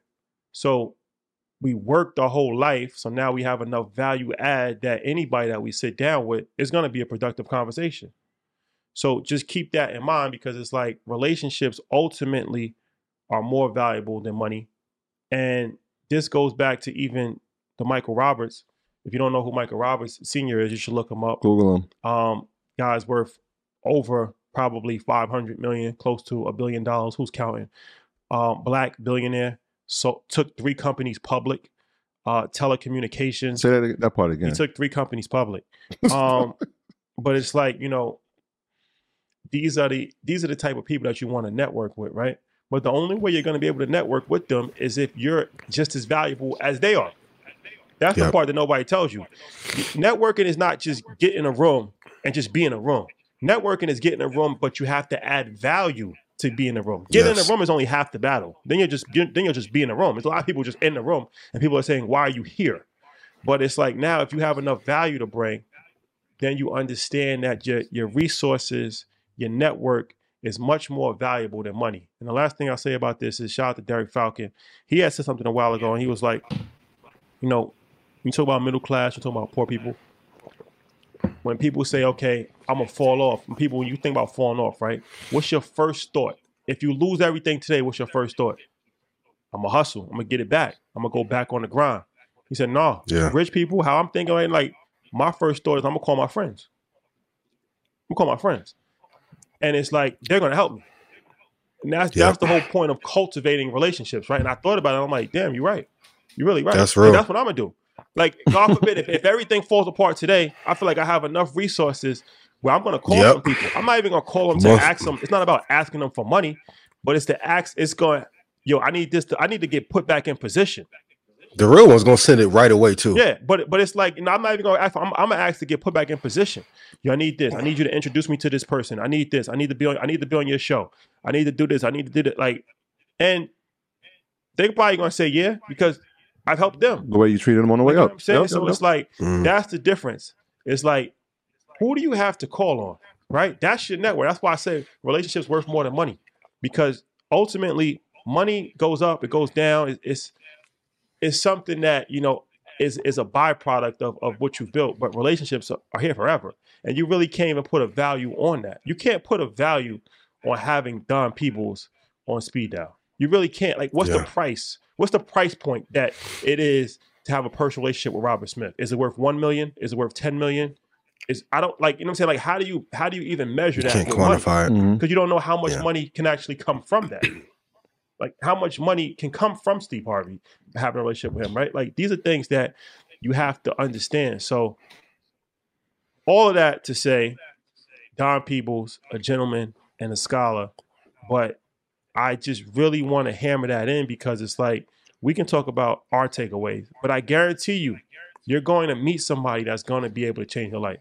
I guarantee you. If you live in LA, you meet, you're going to run across somebody. Just wait on, Every day just wait in the Beverly Center. at Just, Starbucks. yeah, just Well, Go to lunch on Sunset. just be on Sunset. It's gonna at point. happen. You're gonna run into Stevie Wonder. Like it's gonna happen for you. You're gonna run into Tyler Perry. Like just wait. If you live in LA, just wait outside. like I'm, I'm being honest. If you live in New York, just like LA, Atlanta. If you don't live in those places, go to those places and just wait. like you're gonna and just at some point in time, you're going to meet somebody, or you could be intentional like me. When I was intentional about meeting Don Peebles, I went and I met him. I didn't have enough to offer him at that time, but if I had enough to offer him at that time, I might have changed my life 15 years ago. True. So it's like Yeah. I guarantee you, at some point in time, you're going to meet somebody that can change your life. Are you prepared? If you're not Let prepared, ask you guys. if you're not prepared, start preparing yourself. day in, day night, day in and, and night. And when the time comes, take advantage of it. Every moment prepares you for the next one. It's, it's, it's a fact. Every moment. We never skipped any steps. No steps were skipped. No battles were not fought. Like we grinded, literally grinded for years. We had, I mean, I remember conversations we used to have before we started teaching, before you were a financial advisor. We were sitting in the car like, yo, what are we gonna do? All right, this is my plan, this is your plan. Mm. All right, let's let's go after it. Let's get to it. Let's it. go like fearlessly. Let's just go after it. Let's create this business. After that, let's see if this works. It didn't work. All right. Well, what do we learn from it? All right. Let's attack the next thing. We didn't skip any mm-hmm. steps. That's why I always tell people they're like, "Yo, man, this happened so fast. Five years, four years," and I'm like, "Nah, bro. Like, we was really in a band room." 97 degrees, like people on vacation in Costa Rica. You know what I'm saying? Spending two months of their summer just on vacation. We were teenagers in a band room with cafeteria tables, just get into it and really just trying Into to it, encourage yeah. them and help them learn. You, you, It's a fact, man. You know what's one of the best stories of that? Big Sean. Big Sean. If anybody doesn't know Big Sean's story, so how he got Foot on is outside. when, um, Ka- Yeah. Kanye West was in Detroit for a radio run. He went to the radio station, and Big Sean, you know, he knew he was coming to the radio station. He stayed outside the radio station, and he saw him walking. He's like, "Yo, I can rap." I'm sure that happens every single day, all day, right? He's like, "I can rap. I got, I got bars." So Ye like, "All right, rap." And as he's walking, Ye still walking, like, "All right, rap for me." And he said he rapped for ten minutes straight. And at Mm-hmm. the end of it, he's like, all right, what's your information? And then the rest is history. The bottom line is that how long you Gotta think it took him to prepare himself for that moment? He didn't know exactly when that moment was going to happen. Mhm. He didn't know he didn't know when it was going to happen. He didn't even probably know Yeah. who it was going to be. It could have been Jay Z. It could have. 50 at the time. It probably could have been Anybody. anybody Yep. But he was preparing himself for years not Yep. only just from a talent standpoint but from a psychological standpoint as well because it's how much how many people are going to have enough courage to to do that Sure, you, that's another thing Maybe like, you know what I'm 10%. saying? you only get one shot. how many people You got to go after it. That's that's that's and from Detroit. Like you only get one shot. Don't miss your chance to blow. Like that's the microcosm. Like if we had to put paraphrase this, do not miss your your shot. It's going to happen I, Let me I'm ask you guys a question. Don't miss your shot. it's How- going to happen How many people do you do you know actually work seven days a week? Even when they sit, we in bungalow, everybody's sending texts, trying to get deals done. that's a fact How many people do you see actually working seven days a week? the, the, the entrepreneurs the entrepreneurs because when you're an entrepreneur there's no days off so the entrepreneurs working seven days a week but i feel that Even out of them, how many? I don't know man i don't know when the opportunity is there, and people can feel when you're prepared. Mhm. People can people can feel it. Like even when last time Peter called me, he like, "Hey, I need you to come to the exchange." I'm like, "Bro, I don't feel like going. I'm tired. Go." People from Citadel, JP Morgan, like you have to be. Then I'm talking to the the market maker who trades the most amount of shares for Exxon, and I'm telling them where I would get in. I'm not qualified technically to have a conversation, but me not missing any days in the market made me really confident. Me and Ross Mack was just there chopping it up, and he's talking about what he did at Morgan Stanley. Amazing interview, by the way. Um, and a black box trading, and like you have to stay on your ish.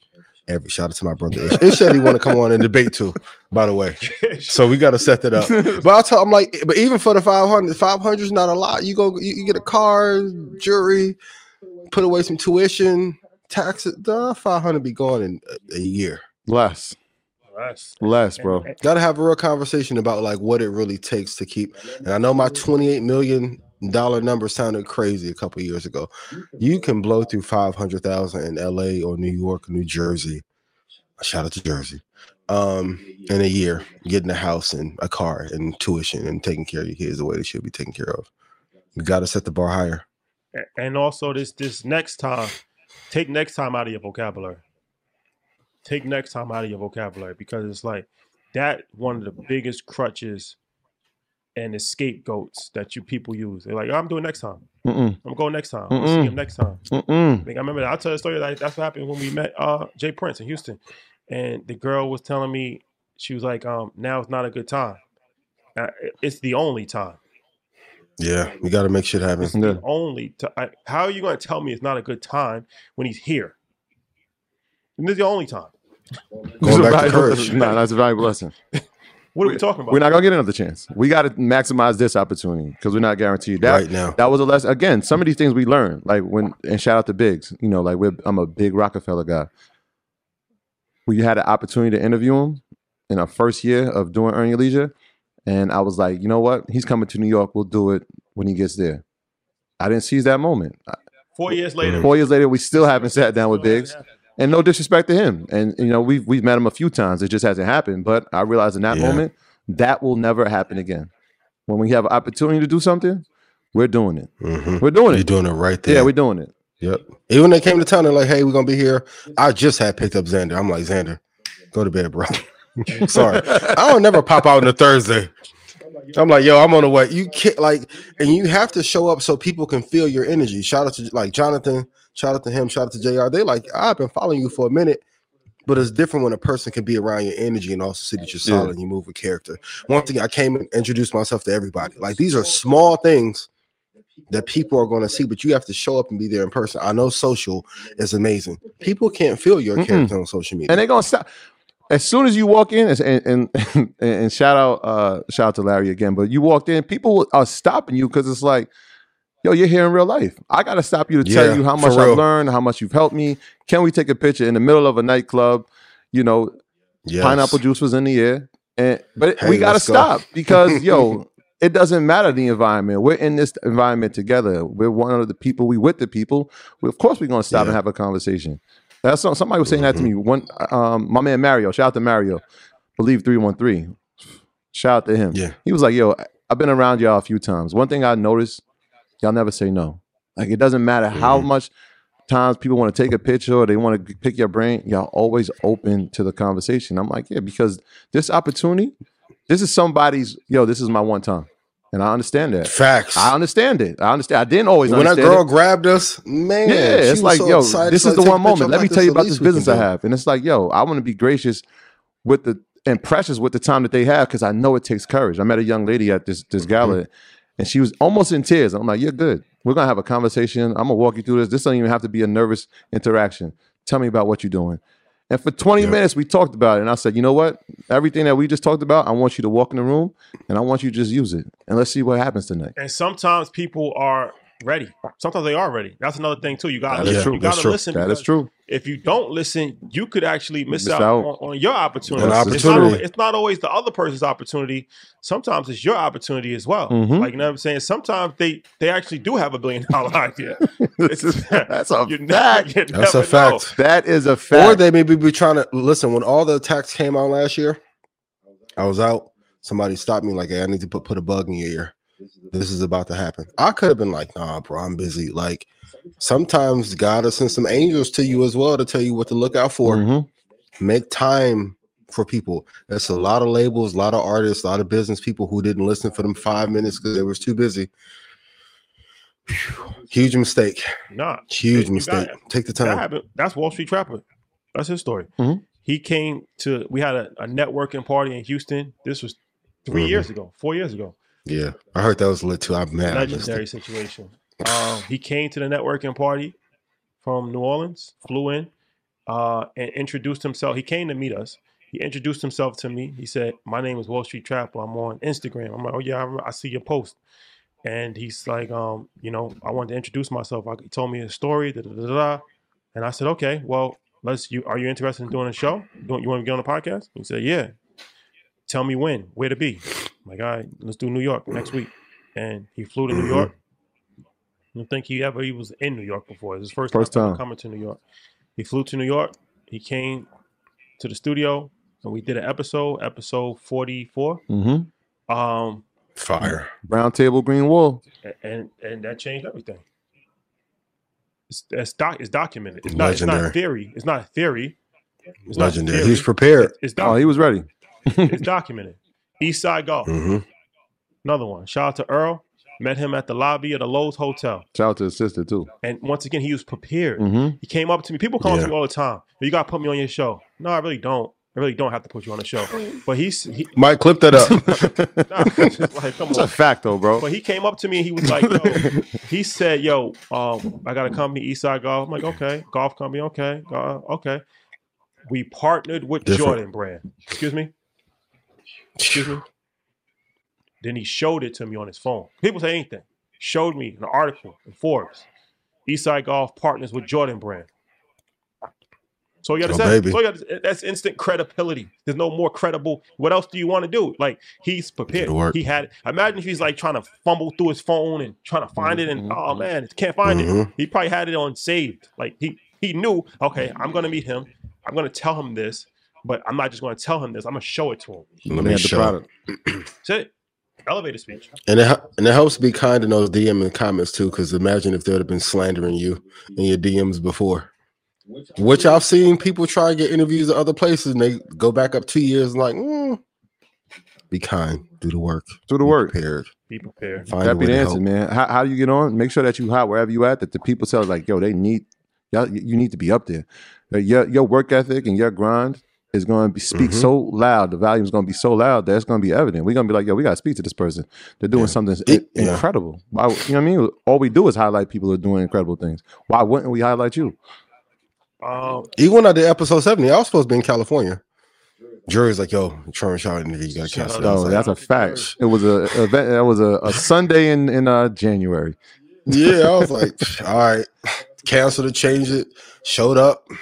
With the producer with the producer chair in the high chair. in my Boy. producer chair in my And kitchen. he can't produce, I'll say it now, and can't produce nothing. Yo, we should.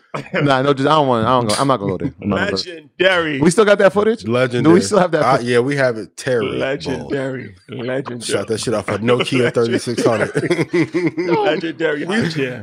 I The said, high chair boy, in the kitchen. What would we do with that footage? Wow. High chair in the kitchen. bloopers. when, when you got it, what did you think? When you got the footage, what did you think? I said, bro, you sent me the wrong files. Like, he's like, no, this is these are the edited files. I'm like, what? You Troy's like, let me see. I said, I can't even do When you, that. when you saw the high chair, what was your first thought when you saw the high chair? Did you know the high chair was He- coming? I didn't know. When I saw the high chair, I'm like, he's trash. I'm like, I've never seen any dope videographer or filmmaker have the high that chair. was on director. I set. said, what- Yo, he took over the whole situation. I said, where we gonna put this, bro? Uh, yeah, the, yo, that, yeah, the director's chair. That was a legend. Th- th- That's like if, if you go hooping, you see a dude with a Jordan headband and a sleeve and a Jordan. Oh. Every, I'm like, you getting eight If he got the arm my sleeve, and two wristbands, and a headband, he nah, he, he getting you over with. four fouls and, and three turnovers. Legendary. Fact. Boy, Fact. Legendary, man. that's funny. I had a good time with y'all this weekend. It, wa- it was fun. Yeah, shout out to always, you. always good to catch up, Yeah. man. Yeah. Um, Market Mondays, we got some big announcements coming that we can't announce. Can we, Can't announce yet. Can't announce Vermont, we're, Wyoming, we're coming. Wyoming on the way. Kanye West Ranch. Des Moines, we're on the way. Boy, We're on the ranch. Shout out to Des Moines. Uh, before we leave, uh, oh, we will be in can't Davos, Switzerland all week Don't worry. For the World's Economic Forum. Yes. hey, That is illuminated vision. and, and, and Rashad, can can you please enlighten the people on what happens and who the type of people that will be in Davos with us?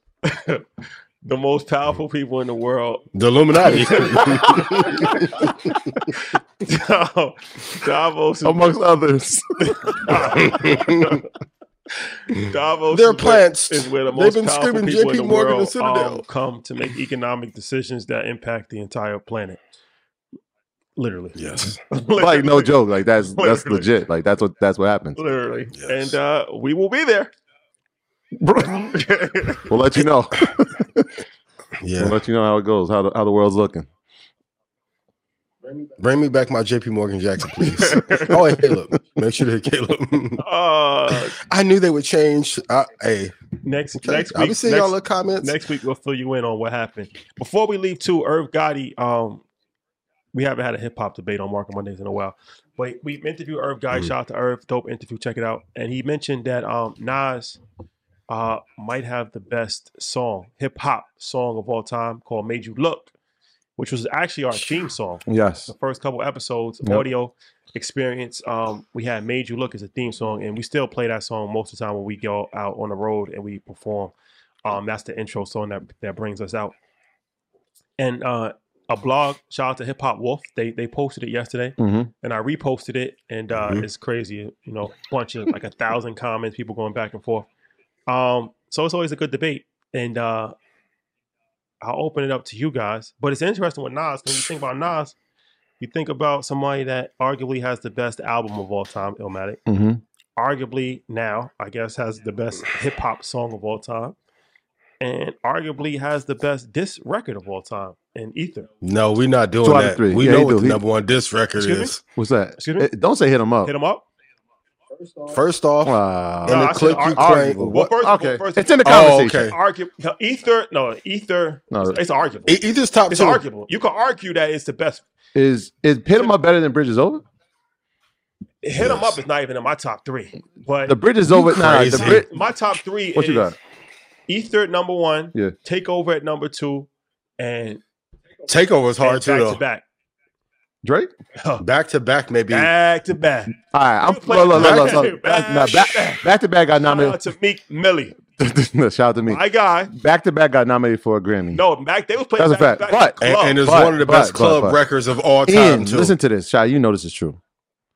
The bridge is over. Shout out to KRS, everybody in the Bronx. When he made that record, Gotcha. MC Shan and the Juice. I'm gonna give you a hip hop lesson right now. MC Gotcha. Shan and the Juice Crew, big thing. That was huge, right? Marley Marl, big thing.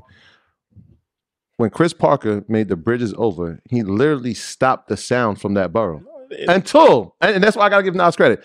Until the three letters that came from Queensbridge in the album, and, and that's not the album, but LL was still putting out. no, he did. Well, he, LL we was wasn't. putting out music. w- w- Coo- Kool G Rap was still putting out music. Not not not not in the, not ninety. Not Kool G 91. Rap as L- much. LL had Mama L- said L- you LL out. was- LL was on fire, LL. Look, look. Don't- LL had Mama said knock you out. I'll give you that. LL was still putting out music. He never was, stopped. He never stopped. but the Juice Crew was dead. Juice Crew was dead. Listen, Yeah, he, he killed Bridges Juice over, legendary situation. Top three. But like, that's a different conversation. Let's get back to this. Um, Best song ever. You said? Did you? Are you agreeing Best with hip that? hop song. That's cap. well, let me let me preface this. Let me preface this because the hip hop, hip hop. When he said hip hop, he means the true elements of hip hop. That boom bap, that boom bap sound. So it's like when you think of like if you play that song Mhm. and it was an alien from outer space, and they said like, give me one song that like I can understand what hip hop is. Yeah. that because it has all the elements, right? Like you have the the the gunshot, you got the break beat, you got you got the the um the lyrics. It feels like somebody breakdancing. It feels like Alright. an 80. Even the references, like I was talking about barbershop the bubs. He was like rooftop, like we bringing 88 back. Okay. Do the do the wop, do Bring- the smirk, do baseball, baseball bat. bat, Like, yeah. He that's like almost every element All right. of hip hop, like raw, raw Can I give you a bigger one? hop culture. Can I give you a bigger record? Yeah, I got five. I can name from Five? the alone. Which ones? I would say if you if, Better- if somebody didn't know Look? what hip hop was, and that's a major look is a great record, I would argue that Juicy But may be the the juiciest. no no no no. It's a Hold on, let me let me a- let, it's let me it's let a me singing can I go? record. Can I go? It's not a singing record. If you if you didn't It is a singing record. Who, who is the sample? I, I can name five from Big. five big joints, I think Juicy would probably be the Juicy- one Warning- of the Warning best is rap better. songs ever. Juicy's an R and B sample. One thousand percent. No, the sample is, but I'm saying it's not an R&B record. It's an R and B based record. It's based on R and B. It's samples. It's an R and B Okay, sample. I, I can even go Nas. One mic is better. One mic is up there. Best raps ever. One mic's up there, bro. The way he tempoed that Uh, up and down, that was that was legendary. B- Biggie Warning's better. Going back to Cali, Biggie better. Absolutely not. And Not going back I- to Cali. All I- Warning. Okay, I like that. I like that. I'm still I not taking it over Juicy. Method Man. oh, what you say, Method Man? All I need. That's- better hip hop But record. once it, all right, hip hop. When we say hip hop, I think because what, what Irv was talking about, those that's Mary J. Blige.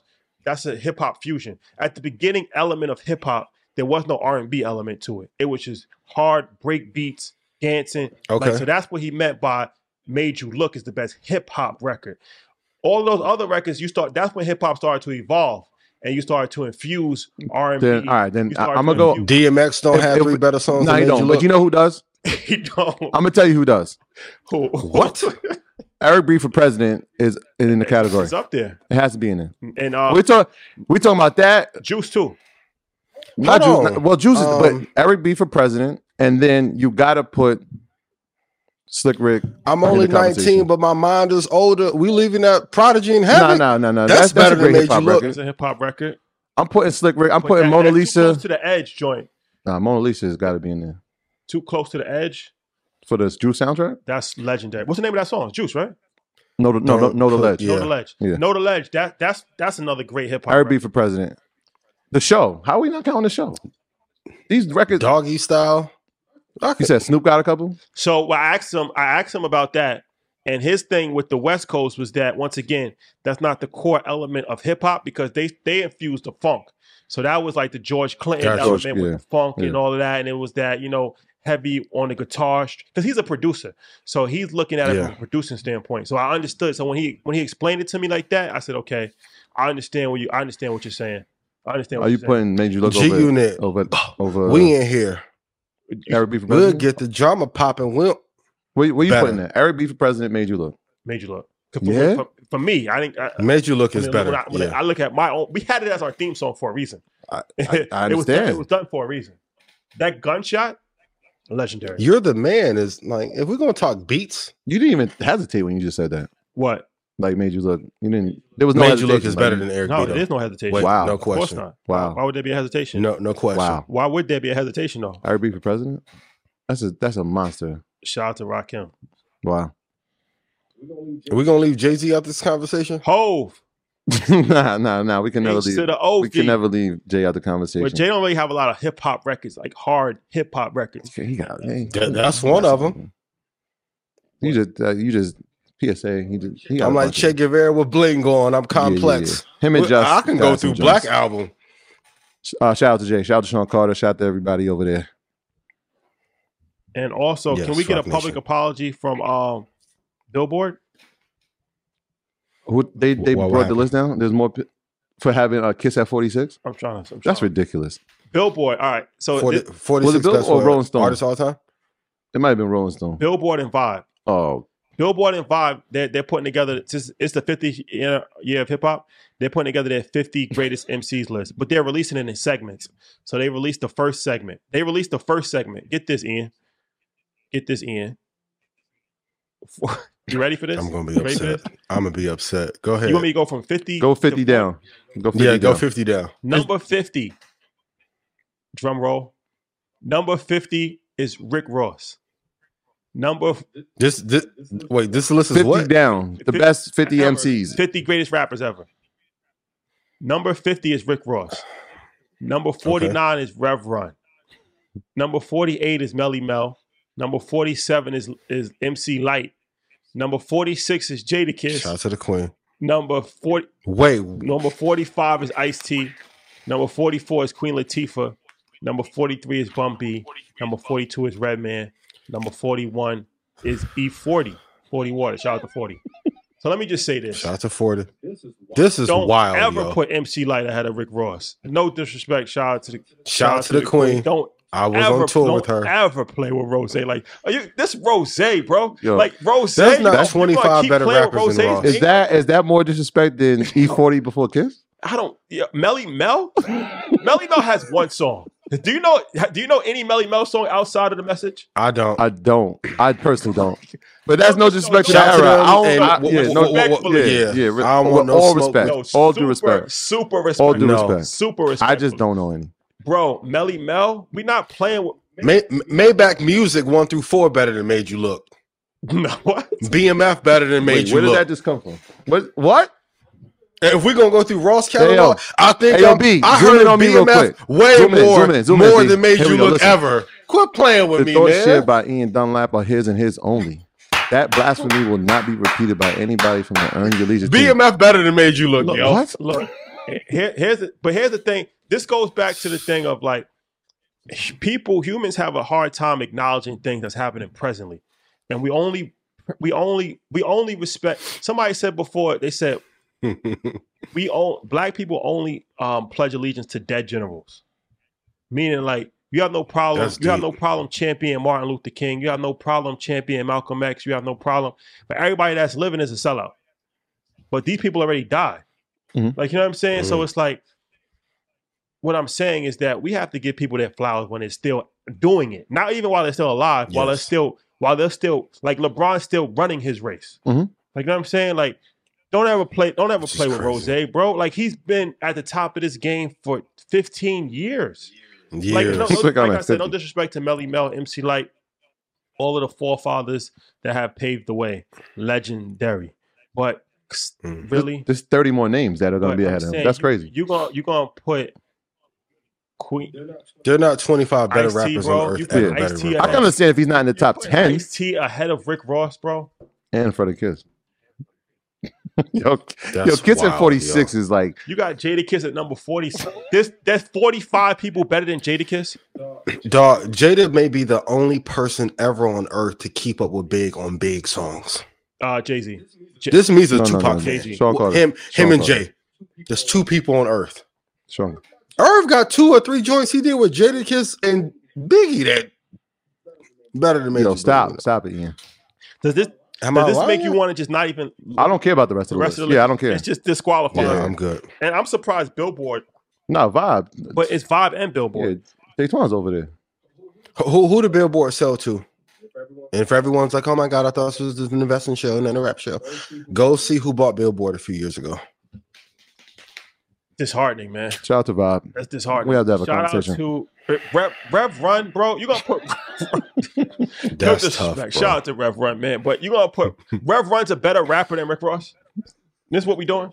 Or Is this what we Jada. doing? No, Jada's ahead of Rev Run, but Rev Run is ahead of Rick Ross. So is Rev Run's better than Rick Ross, bro?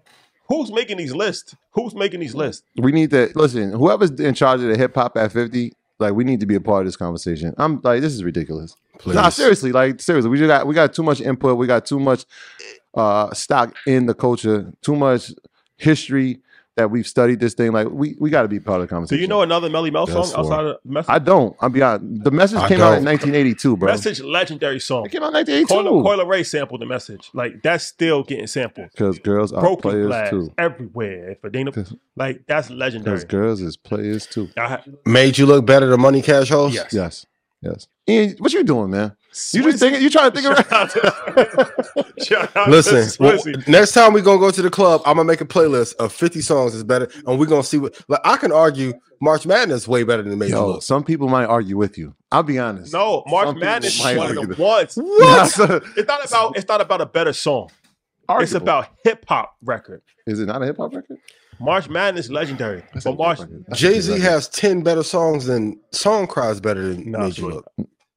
so I can play damn near nine songs off Blueprint. you acting okay, like Made You Kanye Look not West. one of the ones, Res- bro. You putting a lot. You putting a It's lot. like top Made 15. It's not you putting a lot of stock into this. uh, Made that's better than. Let me go after Life After Death. I can go through Life After Death, Disc One, the songs he dissed Pac The, on. the the beat that made you look beat is one of the best beats ever, hands down.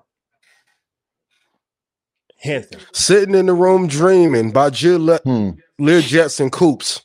You Oops. you go listen, it's more than just lyrics though. You're going off of lyrics. The beat better too. What song? What song? You, what, what song you referring to? The, the Biggie Which one? joint. Off Life After. What's the name of that The, joint? the the beat, nah, made you look beat is crazy. Made I just got. I'm trying to hear what's dope. made one you look beat. dope. Made you look beat is crazy. What else on Life After? Life After has a lot of hits. A lot of hits. Downfall is probably my Nobody favorite. does somebody kill you. That's a great record. My record. favorite is the What? um Story to Tell is a great they try to say that they try to cripple me to little C's to little C's cripple me. Dog. Yeah, that? got a story Uh, to tell a Jones beat. Biggie. Y'all I don't know, Y'all man. know the rules. Move from BK to New Those rules. All the planes we ran through. I want my spot back. Take two. You might see me in DC at Howard Homecomings with my man Capone drumming, touching We something. We gonna mess up the. All right. We gonna mess up the ratings. 'cause Let, now us not do that. Yeah, No yeah. All right, well, let me let me bring it back to the investment side. Earnings week is here, ladies and gentlemen. It's a big week for earnings. Uh, a few banks will be reporting. Citizens will be reporting. Yes, which Uh, ones? P&G will be reporting on Thursday, and an interesting one uh, as far as uh, telecommunications and uh, tech. Netflix will be reporting. So this is kicking off the the earnings week, and then obviously next week we'll have some more of those, those the, the major ones. Um, some of the things that we were talking about will be reporting. So it's going to be an interesting time because you know one of the things we saw during last year was that even though we were quote unquote in a recession, we saw some of the earnings didn't match that. And so 2023, let, let's look to see how uh, you know some of these companies will be reporting. T-Mobile, I like in the telecommunications sector. That's the only company in that sector that I like. Netflix, it's going to be tough. Um, go look at the profit margin on the subscriptions. That'll tell you it's not low enough yet for us to invest in it and hold it long term. And also, too, we have so many providers. Uh, cable's starting to look a little bit cheaper. We have too many providers. We have Netflix, Amazon Plus, Paramount Plus, HBO Max. We need some consolidation at some point. Yep. Over a decade, it's never nobody's favorite.